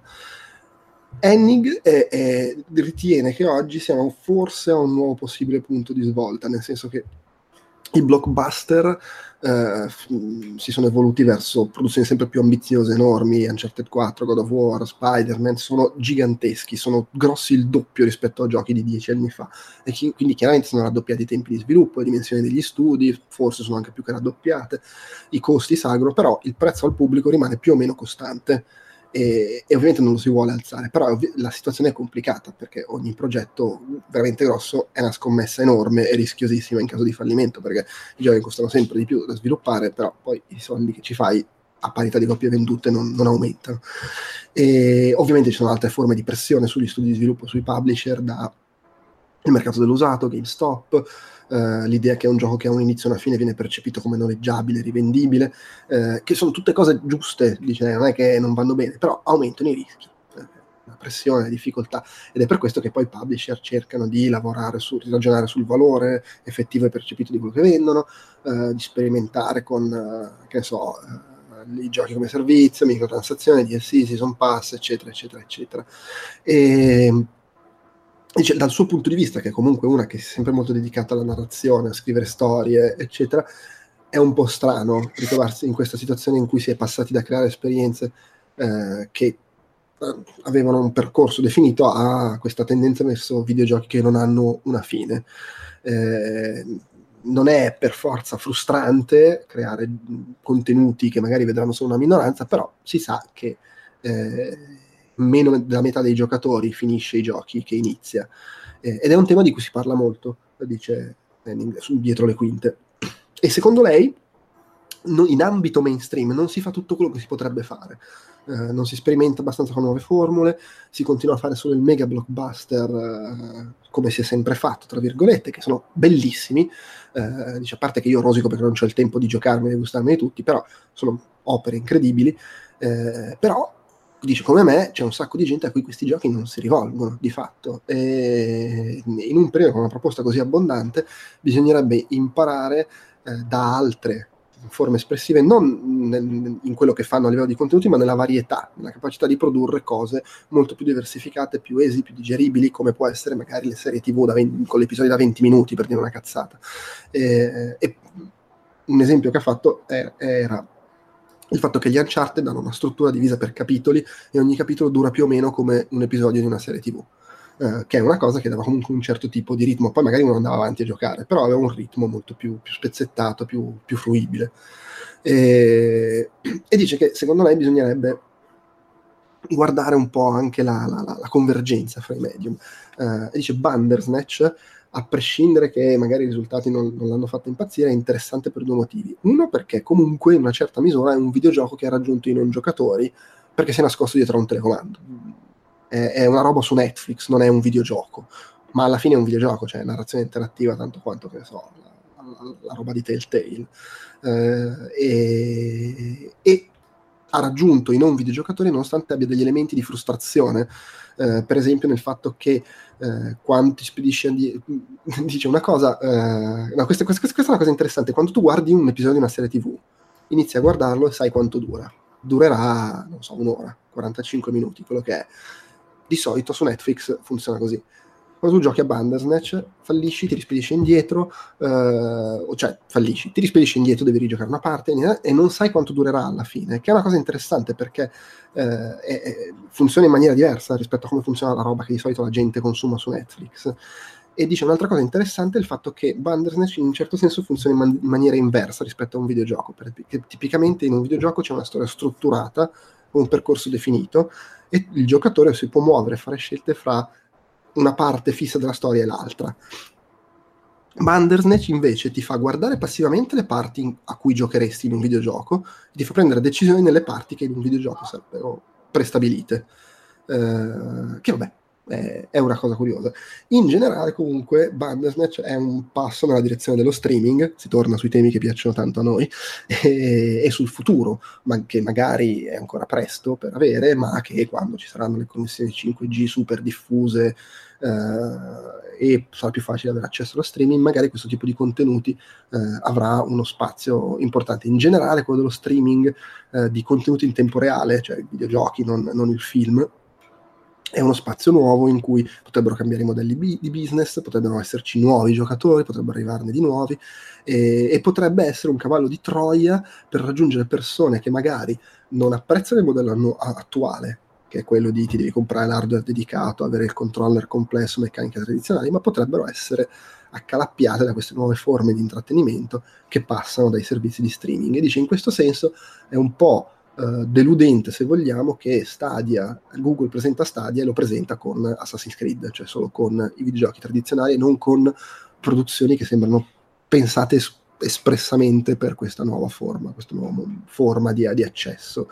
Uh, diciamo sì, e secondo lei non dovrebbe rivolgersi, puntare così tanto al giocatore classico, non solo, cioè le, il suo discorso è, è sempre una cosa che devi, devi continuare a ribadire, perché sennò poi la gente ti insulta e ti minaccia di morte. Per esempio, non è che non va bene che si continuino a fare quello che già si fa, però tutte queste nuove piattaforme, questi nuovi modelli sono opportunità per provare a fare cose diverse, anche e soprattutto perché sono modelli magari più accoglienti per chi normalmente non videogioca, e magari quindi eh, sono nuovi, è un nuovo pubblico potenziale che puoi provare a, a cogliere facendo cose diverse da quelle che si sono sempre fatte.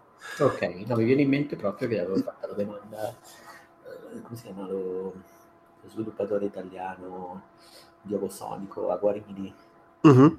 Io ho proprio chiesto, era a ridosso del lancio di, della presentazione di Stadia, e lui ha proprio, io ho detto, ma ci saranno variazioni anche sul, sul, sul design dei giochi, così. Mi fa, no, secondo me no, solo proprio, mi ha colpito questa eh, questa risposta così rigida in quell'occasione.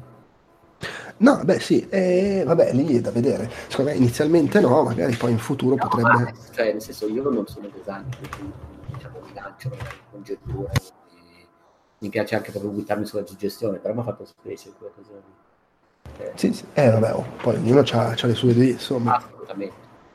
Eh, però dice una cosa importante in questo momento storico, secondo lei, è, è che eh, chi sa operare ad alto livello su tre ambiti, cioè narrazione, interazione e tempo reale, che di nuovo è inteso come il videogioco, cioè la creazione di contenuti che non sono il filmato, ha un'opportunità enorme, perché ha eh, padronanza di tre ambiti che non necessariamente è facile padroneggiare, perché ad esempio, dice, a Hollywood hanno tutti una divisione dedicata ai prodotti interattivi, ma non sono in grado di fare quello che facciamo noi sviluppatori di videogiochi. Magari sono più bravi nella narrazione, ma non hanno la minima idea di come gestire interazione e dinamiche in tempo reale.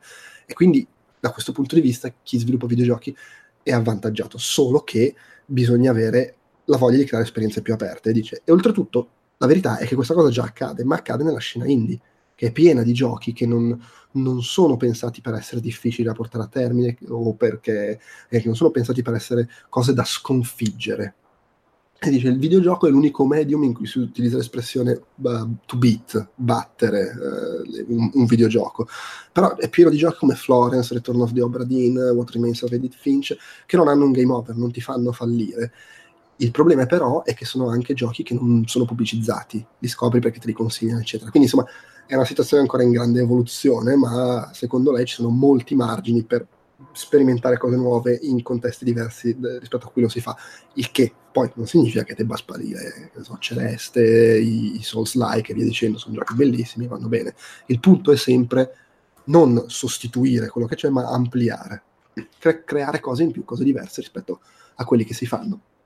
Già Uncharted ha fatto dei passi in quella direzione, ma non si è riuscito a liberare di una fra le barriere più grandi, ovvero come raggiungere quel pubblico là, quello che non ha intenzione di comprare la console, quello che non vuole imparare a usare un controller. Allora dici, usiamo gli smartphone, ce li hanno tutti, eh, usiamoli. Insomma, ovviamente sono cose anche molto teoriche, però, però è interessante.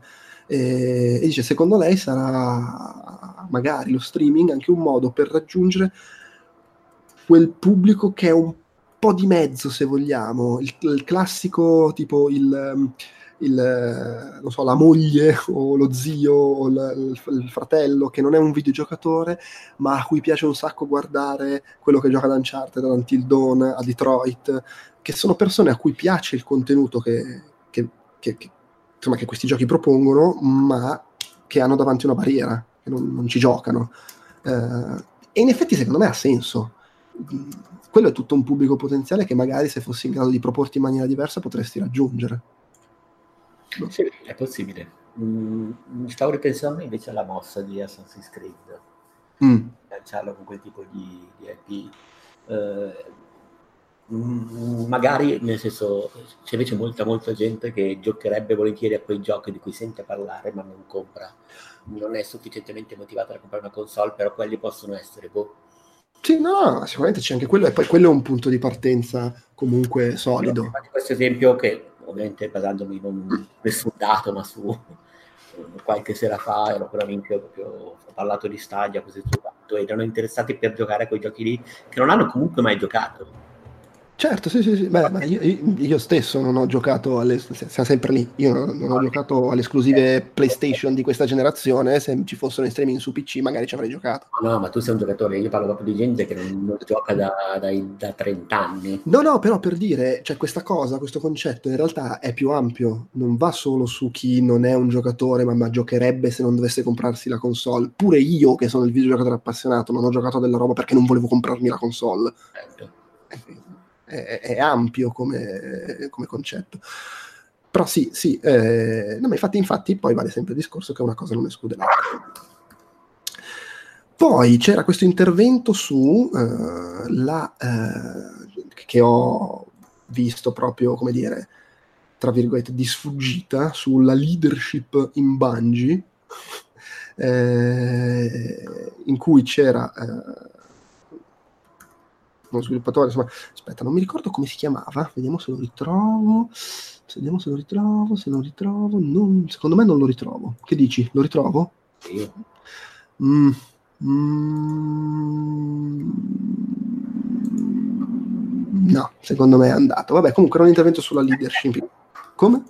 No, niente, mi faceva ridere. Sulla, sulla leadership in Bungie, su come funzionano le cose in Bungie, eh, sul, su Bungie che era nato come eh, studio indipendente, poi è stato acquisito da Microsoft, poi è tornato indipendente, eh, ai tempi del primo Halo erano sessanta persone, ai tempi di Destiny erano quattrocento, e, porca puttana, e ha parlato di come sono strutturati, del fatto che hanno in uno studio tradizionale Uh, c'è il capo dello studio, c'è il capo della sezione, tipo che ne so, programmazione, uh, ci sono i vari lead delle varie sezioni, i singoli, quasi tutti gli studi sono strutturati così, con una sorta di, di piramide, di, di catena. Uh, e prima del duemilaquindici il, il capo di un, di un team diviso in varie discipline doveva saper fare un po' di tutto. Uh, Destiny è stato il loro, il loro primo progetto, diciamo, di game as a service, non erano pronti, era chiaro che la struttura non era adatta, e allora si sono ristrutturati creando dei team scalabili a seconda delle, delle esigenze, eh, quindi erano dei team indipendenti eh, che hanno costruito basandosi un po' sul modello di Spotify, con cui proprio sono andati a parlare, perché hanno letto un articolo che parlava di come funziona in Spotify e sono andati a farsi spiegare come funzionano le cose e hanno preso delle idee. Praticamente in Spotify ragionano per tribù, ogni tribù ha un, un capo, diciamo, una divisione in squadre che si occupano di temi specifici, e poi ci sono i chapter, che sono delle persone con della specializzazione trasversale che condivide le conoscenze fra le varie, le varie tribù, le tribù, le varie squadre, che è una cosa che crea un po' una sorta di, di collaborazione, di, di, di, di trasversalità, eh, e hanno cercato di ricreare un po' quel tipo di situazione. In Bungie c'è un manager che è responsabile per dalle tre alle sei persone che si occupano della stessa disciplina ma potenzialmente lavorano in team diversi. Uh, quindi appunto, tra sei persone che si occupano, che ne so, di grafica, ma però non sono tutti nello stesso team, sono in questo e quell'altro team, eh, e vabbè, poi ha detto, insomma, lavorato su far funzionare meglio lo sviluppo della carriera, le persone a loro agio. Era un po' automarchettone sul fatto che in, in, in, in Bungie si lavora bene, si sta bene, eh, è una figata, eh, e che fa tutto bene, hanno pubblicato giochi, hanno successo, gli impiegati sono soddisfatti, è tutto bellissimo, però insomma vabbè. nulla di particolare. L'ultimo intervento, eh, se vogliamo, di questo gruppone, eh, è quello di Warren Spector, che eh, ha parlato insomma di, di varie cose, ma la sua idea era parlare, boh, rispetto, per chi non lo sapesse, il creatore di Deus Ex e di cinquantamila giochi fantastici, non so, ormai trenta, se non quasi quaranta anni di carriera, no beh quaranta anni forse un po' troppi, però più di trenta, eh, ha parlato di cosa serve per avere successo. E serve innanzitutto, serve secondo lui, semplificandoci, ci sia allineamento fra lo sviluppatore, il publisher e il pubblico. Eh, è importante avere degli obiettivi chiari, una missione, tra virgolette. Eh, tra l'altro un sacco di gente presente in sala non aveva la minima idea di chi fosse Warren Spector. No, cioè per questo che l'ha introdotto lui, a differenza di altri. Fatto caso, eh. Ho introdotto anche altri, non tutti. No, eh. certo, ma non con, con la foga di Warren Spector, la precisione di Warren Spector. Eh, vabbè, comunque lui, carriera lunghissima, ha scritto libri game, romanzi, fumetti, DuckTales, ha insegnato uh, all'università, tra l'altro ha detto ho insegnato all'università e un mio studente è qua che parla, è una roba un po' surreale. Eh, adesso lavora a System Shock tre, il suo il primo System Shock del millenovecentonovantaquattro, un po' la, la Shenmue, se vogliamo, come cosa. Eh, di, per ottenere soddisfazione e successo nella tua vita, nella tua carriera, eh, devi avere idee chiare anche un po' su quello che vuoi, su cosa identifichi come successo. Eh, può voler dire tante cose. Eh, eh, una cosa importante è saper gestire soldi, budget, eccetera. Dice: chi vuole, chi sostiene di voler mirare al pubblico più piccolo possibile è un demente. L'ha detta così, l'ha toccata piano. Eh, quindi è importante pensare alle vendite, alla programmazione, è importante avere credibilità. Eh, se vuoi ottenere finanziamenti, lavorare, insomma, devi essere credibile. Ha detto un po' di cose ovvie, diciamo, per partire. Eh, e ognuno ha le sue, diciamo, categorie su come valuta il successo. C'è chi magari lo valuta in termini di recensioni, di successo critico, dice a me non me ne fotto un cazzo. Eh, in, c'è chi vuole valutarlo in base al divertimento, che però è una cosa non definibile. Eh, l'importante è saperlo prima, capire cos'è che vuoi ottenere e, e in modo da sapere verso cosa vuoi Uh, lavorare. Ed è importante re- avere allineamento con i tuoi compagni di lavoro, con il team, eccetera, al punto che se non riesci a trovare una linea di pensiero comune è meglio che ti trovi altra gente con cui lavorare. Non è facile, eh, però la verità è che eh, se ti, ti, ti come dire, eh, se trovare un allineamento richiede compromessi troppo grandi, poi alla fine rimani, rimani infelice o, o ti pieghi, eh, concedi quello che non vuoi fare, eh, o devi convincere gli altri ad allinearsi con te, è un casino. Uh, ed, è un casino, ed è soprattutto difficile poi lavorando con i publisher, che spesso sono gente che non sa quello che vuole. Serve un obiettivo primario che sia condiviso e che sia al di sopra delle esigenze personali uh, dei singoli. Uh, ovviamente tutto questo è complicato, uh, bisogna avere, come dire, delle strategie per saper valutare il feedback che ti viene dato, per saper ragionare su, su, sui numeri, sulle cifre, sui soldi, insomma, tu, tu, tutte ste robe qua. Poi, eh, ah, ecco, ha parlato anche del fatto che è importante saper gestire le risorse anche in termini di se lavora per te gente che non ha nulla a che vedere con quello che stai cercando di fare, quella gente si deve levare dai coglioni e serve gente nuova. Ho fatto l'esempio di quando stavo lavorando su un gioco di ninja in collaborazione con John Woo, ho fatto vedere anche dei prototipi. E di? Come? È un gioco di? Ninja, assieme a John Woo. Beh. E poi è arrivata la telefonata da Disney, gli, han de- gli hanno proposto di fare Epic Mickey. Eh, e ho detto, figata, facciamo Epic Mickey o Topolino, il sogno di una vita. Eh, l'ha annunciato il suo miglior level designer alla torre di missioni. Però è giusto così, serve la gente giusta, eh, con le ambizioni coerenti con quello che, che vuoi fare, ma soprattutto servono degli obiettivi personali. Cosa è importante per te nella tua carriera? Perché sviluppi giochi? Eh, perché se fai i giochi perché ti piacciono i giochi, vabbè, sei come chiunque altro sul pianeta, arrivato a fine carriera, eh, potrai dire di averli fatti, sarai lo statale del videogioco. Però magari vuoi fare di più, vuoi, eh, è importante che nel settore ci sia gente che mira a fare qualcosa di più, eh, e devi sapere, devi avere però dei principi di base che siano tuoi, cioè quello che vuoi ottenere da un videogioco. Uh, un, vuoi creare un videogioco che sia immersive, come si suol dire, che, che migliori il mondo, che connetta le persone, che faccia imparare qualcosa ai videogiocatori. Eh, fare semplicemente giochi in cui si spara è poco interessante, la vita è breve, devi trovare delle cose importanti, delle cose che vuoi fare. Dice, io ho le mie idee, sono le mie, non sono per forza quelle giuste, però ve le dico, se voi volete io apprezzo se, se, se le adottate. Eh, innanzitutto la base, dice Spectro. Io voglio vendere, voglio che i miei giochi vendano, fosse anche solo perché voglio che vendano abbastanza per potermi permettere di farne altri, e ne voglio fare tanti. Eh, non è Spector uno da, da, da programmazione super precisa, non ha mai sviluppato un gioco riuscendo a rimanere nella schedule iniziale, però vabbè, eh, le recensioni la... come? Deliberatamente però. Sì, probabilmente sì. Eh no, infatti, le, le, dice, la critica, la credibilità eccetera sono, dice, a me personalmente non interessano, non bisognerebbe, è deprimente leggere le recensioni, eh, però per, per lui il successo è dettato dai, dai giocatori, e per lui è importante, lo dice sempre, come? Non gli dà mai giochi in tempo. E per lui il successo è dettato dallo smontare la macchina di Yu Suzuki. e, e, davvero davvero arrivato quando hai il pezzo di questo e quando la maniglia di, della macchina di Suzuki è arrivata. Eh, per lui, la dice sempre, è importante dare al giocatore il potere di raccontare la propria storia, eh, dare al giocatore autoconsapevolezza, i mezzi per fare qualcosa attraverso il gioco e anche per imparare qualcosa su se stesso. Eh, per lui è importante fare in ogni gioco almeno una cosa nuova. Eh, per lui è importante creare giochi in cui chi gioca eh, abbia la sensazione di stare vestendo i panni di, di qualcun altro, e per lui è importante lavorare sul sottotesto, sul raccontare cose non facendo lo spiegone ma facendole passare fra le righe, diciamo. Queste cose sono la sua missione, sono quello che lo motiva ancora, perché non ritiene di averla ancora completata la missione tra virgolette, e quindi lo spinge a continuare a sviluppare.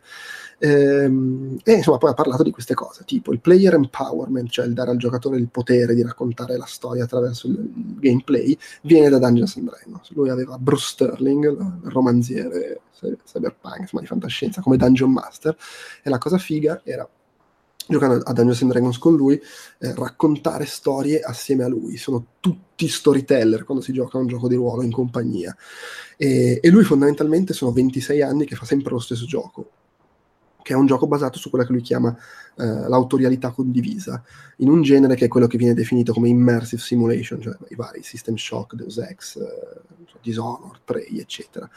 E la cosa però importante, un equivoco che c'è spesso, è che la narrazione è comunque nelle sue mani. Cioè c'è l'autorialità condivisa, se vogliamo, ma i giocatori hanno in mano l- l- quello che succede in termini di Uh, sviluppo spiccio della storia, momento per momento, uh, mentre la storia a livello, a livello ampio, cioè quello che viene effettivamente raccontato, è nelle mani di, di, di Spector, del designer. E cioè, i videogiochi sono l'unico medium che fa questa cosa, cioè che ti permette di raccontare una storia anche molto lineare, in cui però i singoli momenti sono gestiti in maniera assolutamente autonoma dai videogiocatori. Ovviamente nel fare questo eh, si basa su cercare di dare scelte, opzioni che devono avere conseguenze logiche, deve esserci un senso in quello che fai, eh, e bisogna avere comunque la capacità di lasciare al, al giocatore la capacità di decidere cosa far, cosa far accadere in, nei, nei vari singoli momenti. Se tu vuoi sapere tutto quello che accadrà al giocatore, levati dai coglioni e vai a fare un film. Dice Spector, eh, quello che devi creare sono giochi che siano unici per ogni giocatore, eh, e mh, nei giochi narrativi eh, è anche importante creare dei giochi che ti portino, te giocatore, a pensare al mondo in cui vivi, alle tue condizioni, insomma, in cui non tanto ci sia un messaggio ma ci siano dei concetti, delle domande, delle cose a cui poi tu, giocando, dando la tua interpretazione, dai, eh, dai delle risposte. Ma non devi giudicare il giocatore, non devi eh, premiarlo o, o, o penalizzarlo in base alle scelte che fa, devi lasciargli la possibilità di fare le scelte. E dice, ha menzionato una discussione su Twitter abbastanza recente, di qualche mese fa, su quale fosse il, il finale migliore di Deus Ex, che per chi non, non ricorda, non aveva giocato il Deus Ex originale, ti permetteva di scegliere fra tre possibili finali, e dice, nessuno riusciva a mettersi d'accordo su quale fosse il finale migliore, e questa è una delle cose che lo rendono ancora più orgoglioso, che vent'anni dopo siamo ancora a questo punto. Dice, lui non dirà mai, Spector, qual è secondo lui il finale giusto di Deus Ex, perché il punto non è quello che pensa J C Denton, che è il protagonista del gioco, o quello che pensa Warren Spector, il punto è quello che pensa ogni singolo giocatore, quello che fa lui sulle decisioni eh, ambigue. E poi dice, l- su dei punti elencati prima, fare ogni volta qualcosa di nuovo, perché due palle copiare sempre quello che fanno gli altri, bisogna fare cose nuove. I giochi tripla A sono tutti uguali, eh, a volte anche uguali a giochi vecchissimi, eh, e ma il settore è giovane, non, non abbiamo ancora capito tutto di come funzionano i videogiochi, Do- possiamo e dobbiamo ancora inventare cose, eh, e, faccia- e lo facciamo perché nella scena indie si inventano un sacco di robe fantastiche. Florence è un gioco che Spector ha adorato, anche se è molto diverso dai giochi che fa lui, e, e ci sono eh, giochi tripla A che fanno cose interessanti, eh, però insomma si può fare molto di più. Deus Ex alla fine una cosa nuova che faceva era questo, essere questo misto di gioco di ruolo, F P S, stealth eccetera, e proponeva situazioni che non erano puzzle in senso classico, erano problemi da risolvere. eh, Epic Mickey si basava sull'idea di, di farti scegliere se pitturare o distruggere, se distruggere o ricostruire.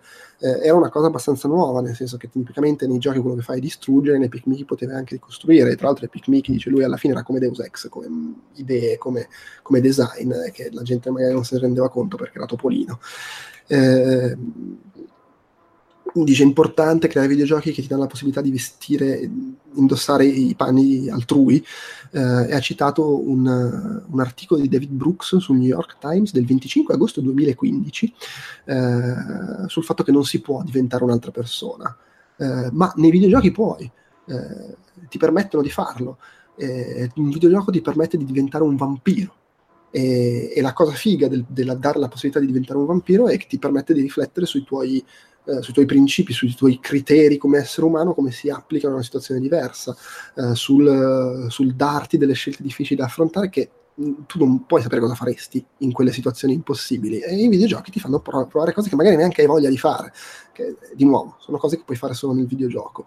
Uh, e sarebbe figo provare a fare cose un po' diverse da, da, limitare, da limitarsi a far provare a essere un soldato, un vampiro, un marine spaziale eccetera. Con un videogioco si, fa pro- si può far provare cosa si- cos'è il razzismo, la persecuzione religiosa, la discriminazione sessuale, invece ci si concentra solo sul far ammazzare alieni, invece si può fare qualcosa di più.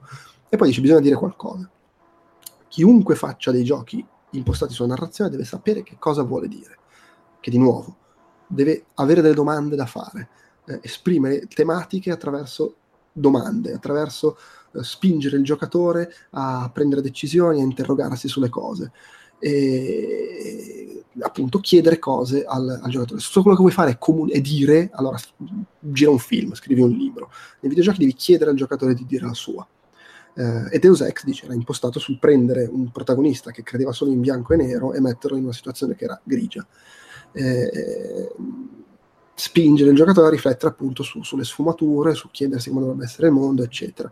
uh, Epic Mickey, di nuovo, come dicevo prima, era lo stesso gioco, solo che i concetti erano famiglie e amici, eh, distruggere o ricostruire, eh, i, i problemi eh, circoscritti su, sull'ambiente in cui vivi, o i problemi che interessano il mondo a livello globale. Questo, cosa significa perdonare, cosa significa essere dimenticati. Dice, anche con Topolino si possono veicolare queste domande.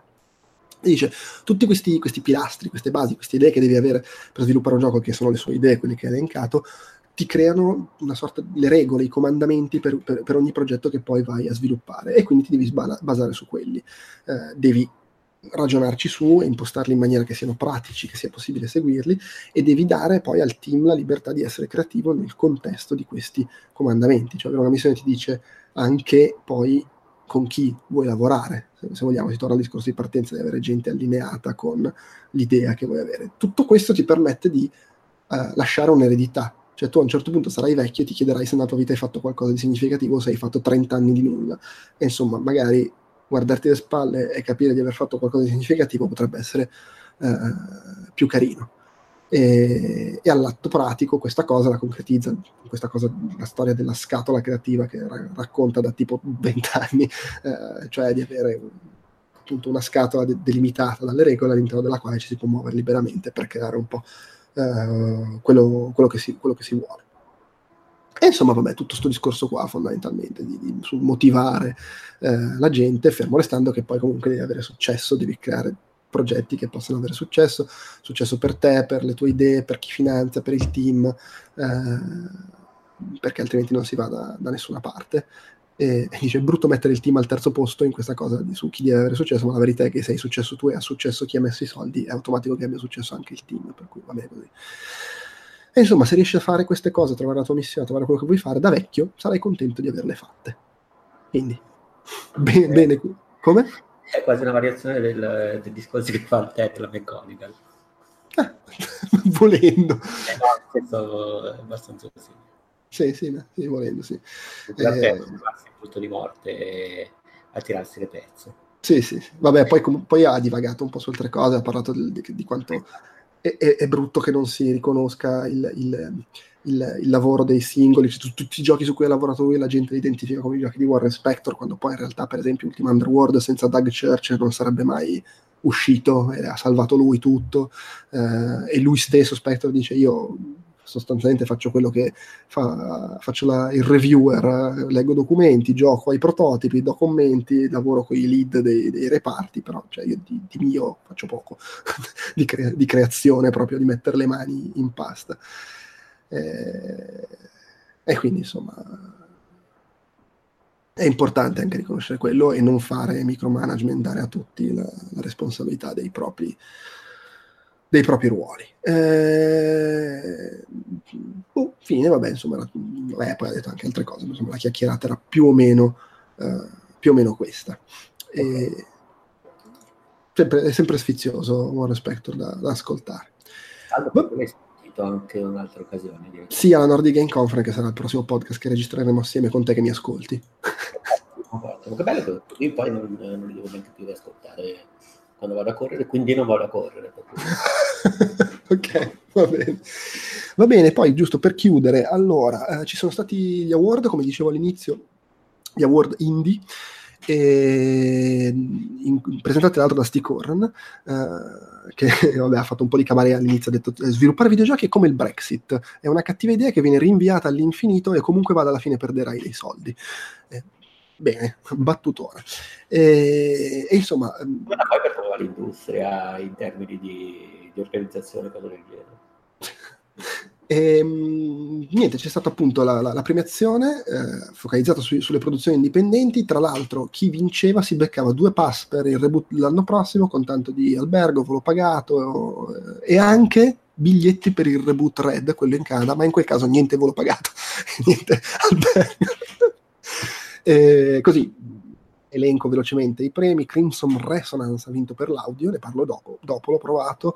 Uh, miglior gameplay tale Nimbatus, non so cosa sia. Uh, selezione speciale Rotaring, che è, non mi viene in mente il nome, è quello che fa quei giochi, uh, non videogiochi, giochi el- el- meccanici con tutte le lucine colorate che si muovono, una roba surreale, ne abbiamo parlato spesso nei podcast della G D C. Gioco dell'anno ha vinto Far Lone Sales. Uh, Hero Award a Yu Suzuki, che però non era presente a ritirarlo perché appunto è dovuto fu- fuggire. Ho rubato la macchina. Esatto. e... e poi e allora io hanno inculato anche quello. Certo, sì.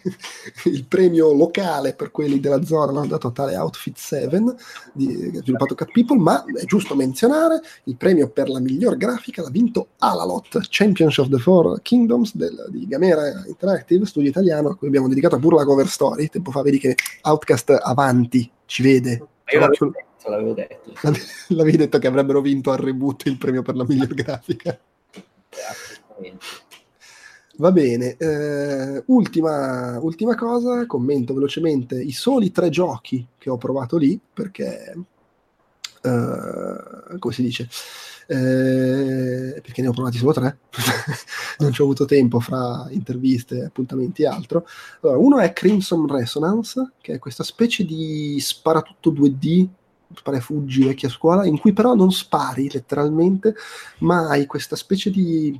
non so, come raggio traente, calamita, che ti permette di raccogliere roba e lanciarla in giro, e quindi, per me nella parte che ho provato, puoi, non so, raccogliere macigni, lanciarli per abbattere pareti, oppure puoi prendere questi cristalli che fanno da fonte energetica, li puoi usare per, per dare energia e attivare meccanismi, oppure quando i nemici ti sparano puoi raccogliere i loro colpi e ritirarglieli addosso, o puoi addirittura strappare pezzi dei nemici e ritirarglieli addosso, puoi fare tutta una serie di cose interessanti, ovviamente poi aumenteranno, suppongo, andando avanti le azioni che puoi fare. Ha un bello stile visivo, è molto, molto divertente, devo dire, da, eh, da giocare, insomma merita da, di dargli un'occhiata.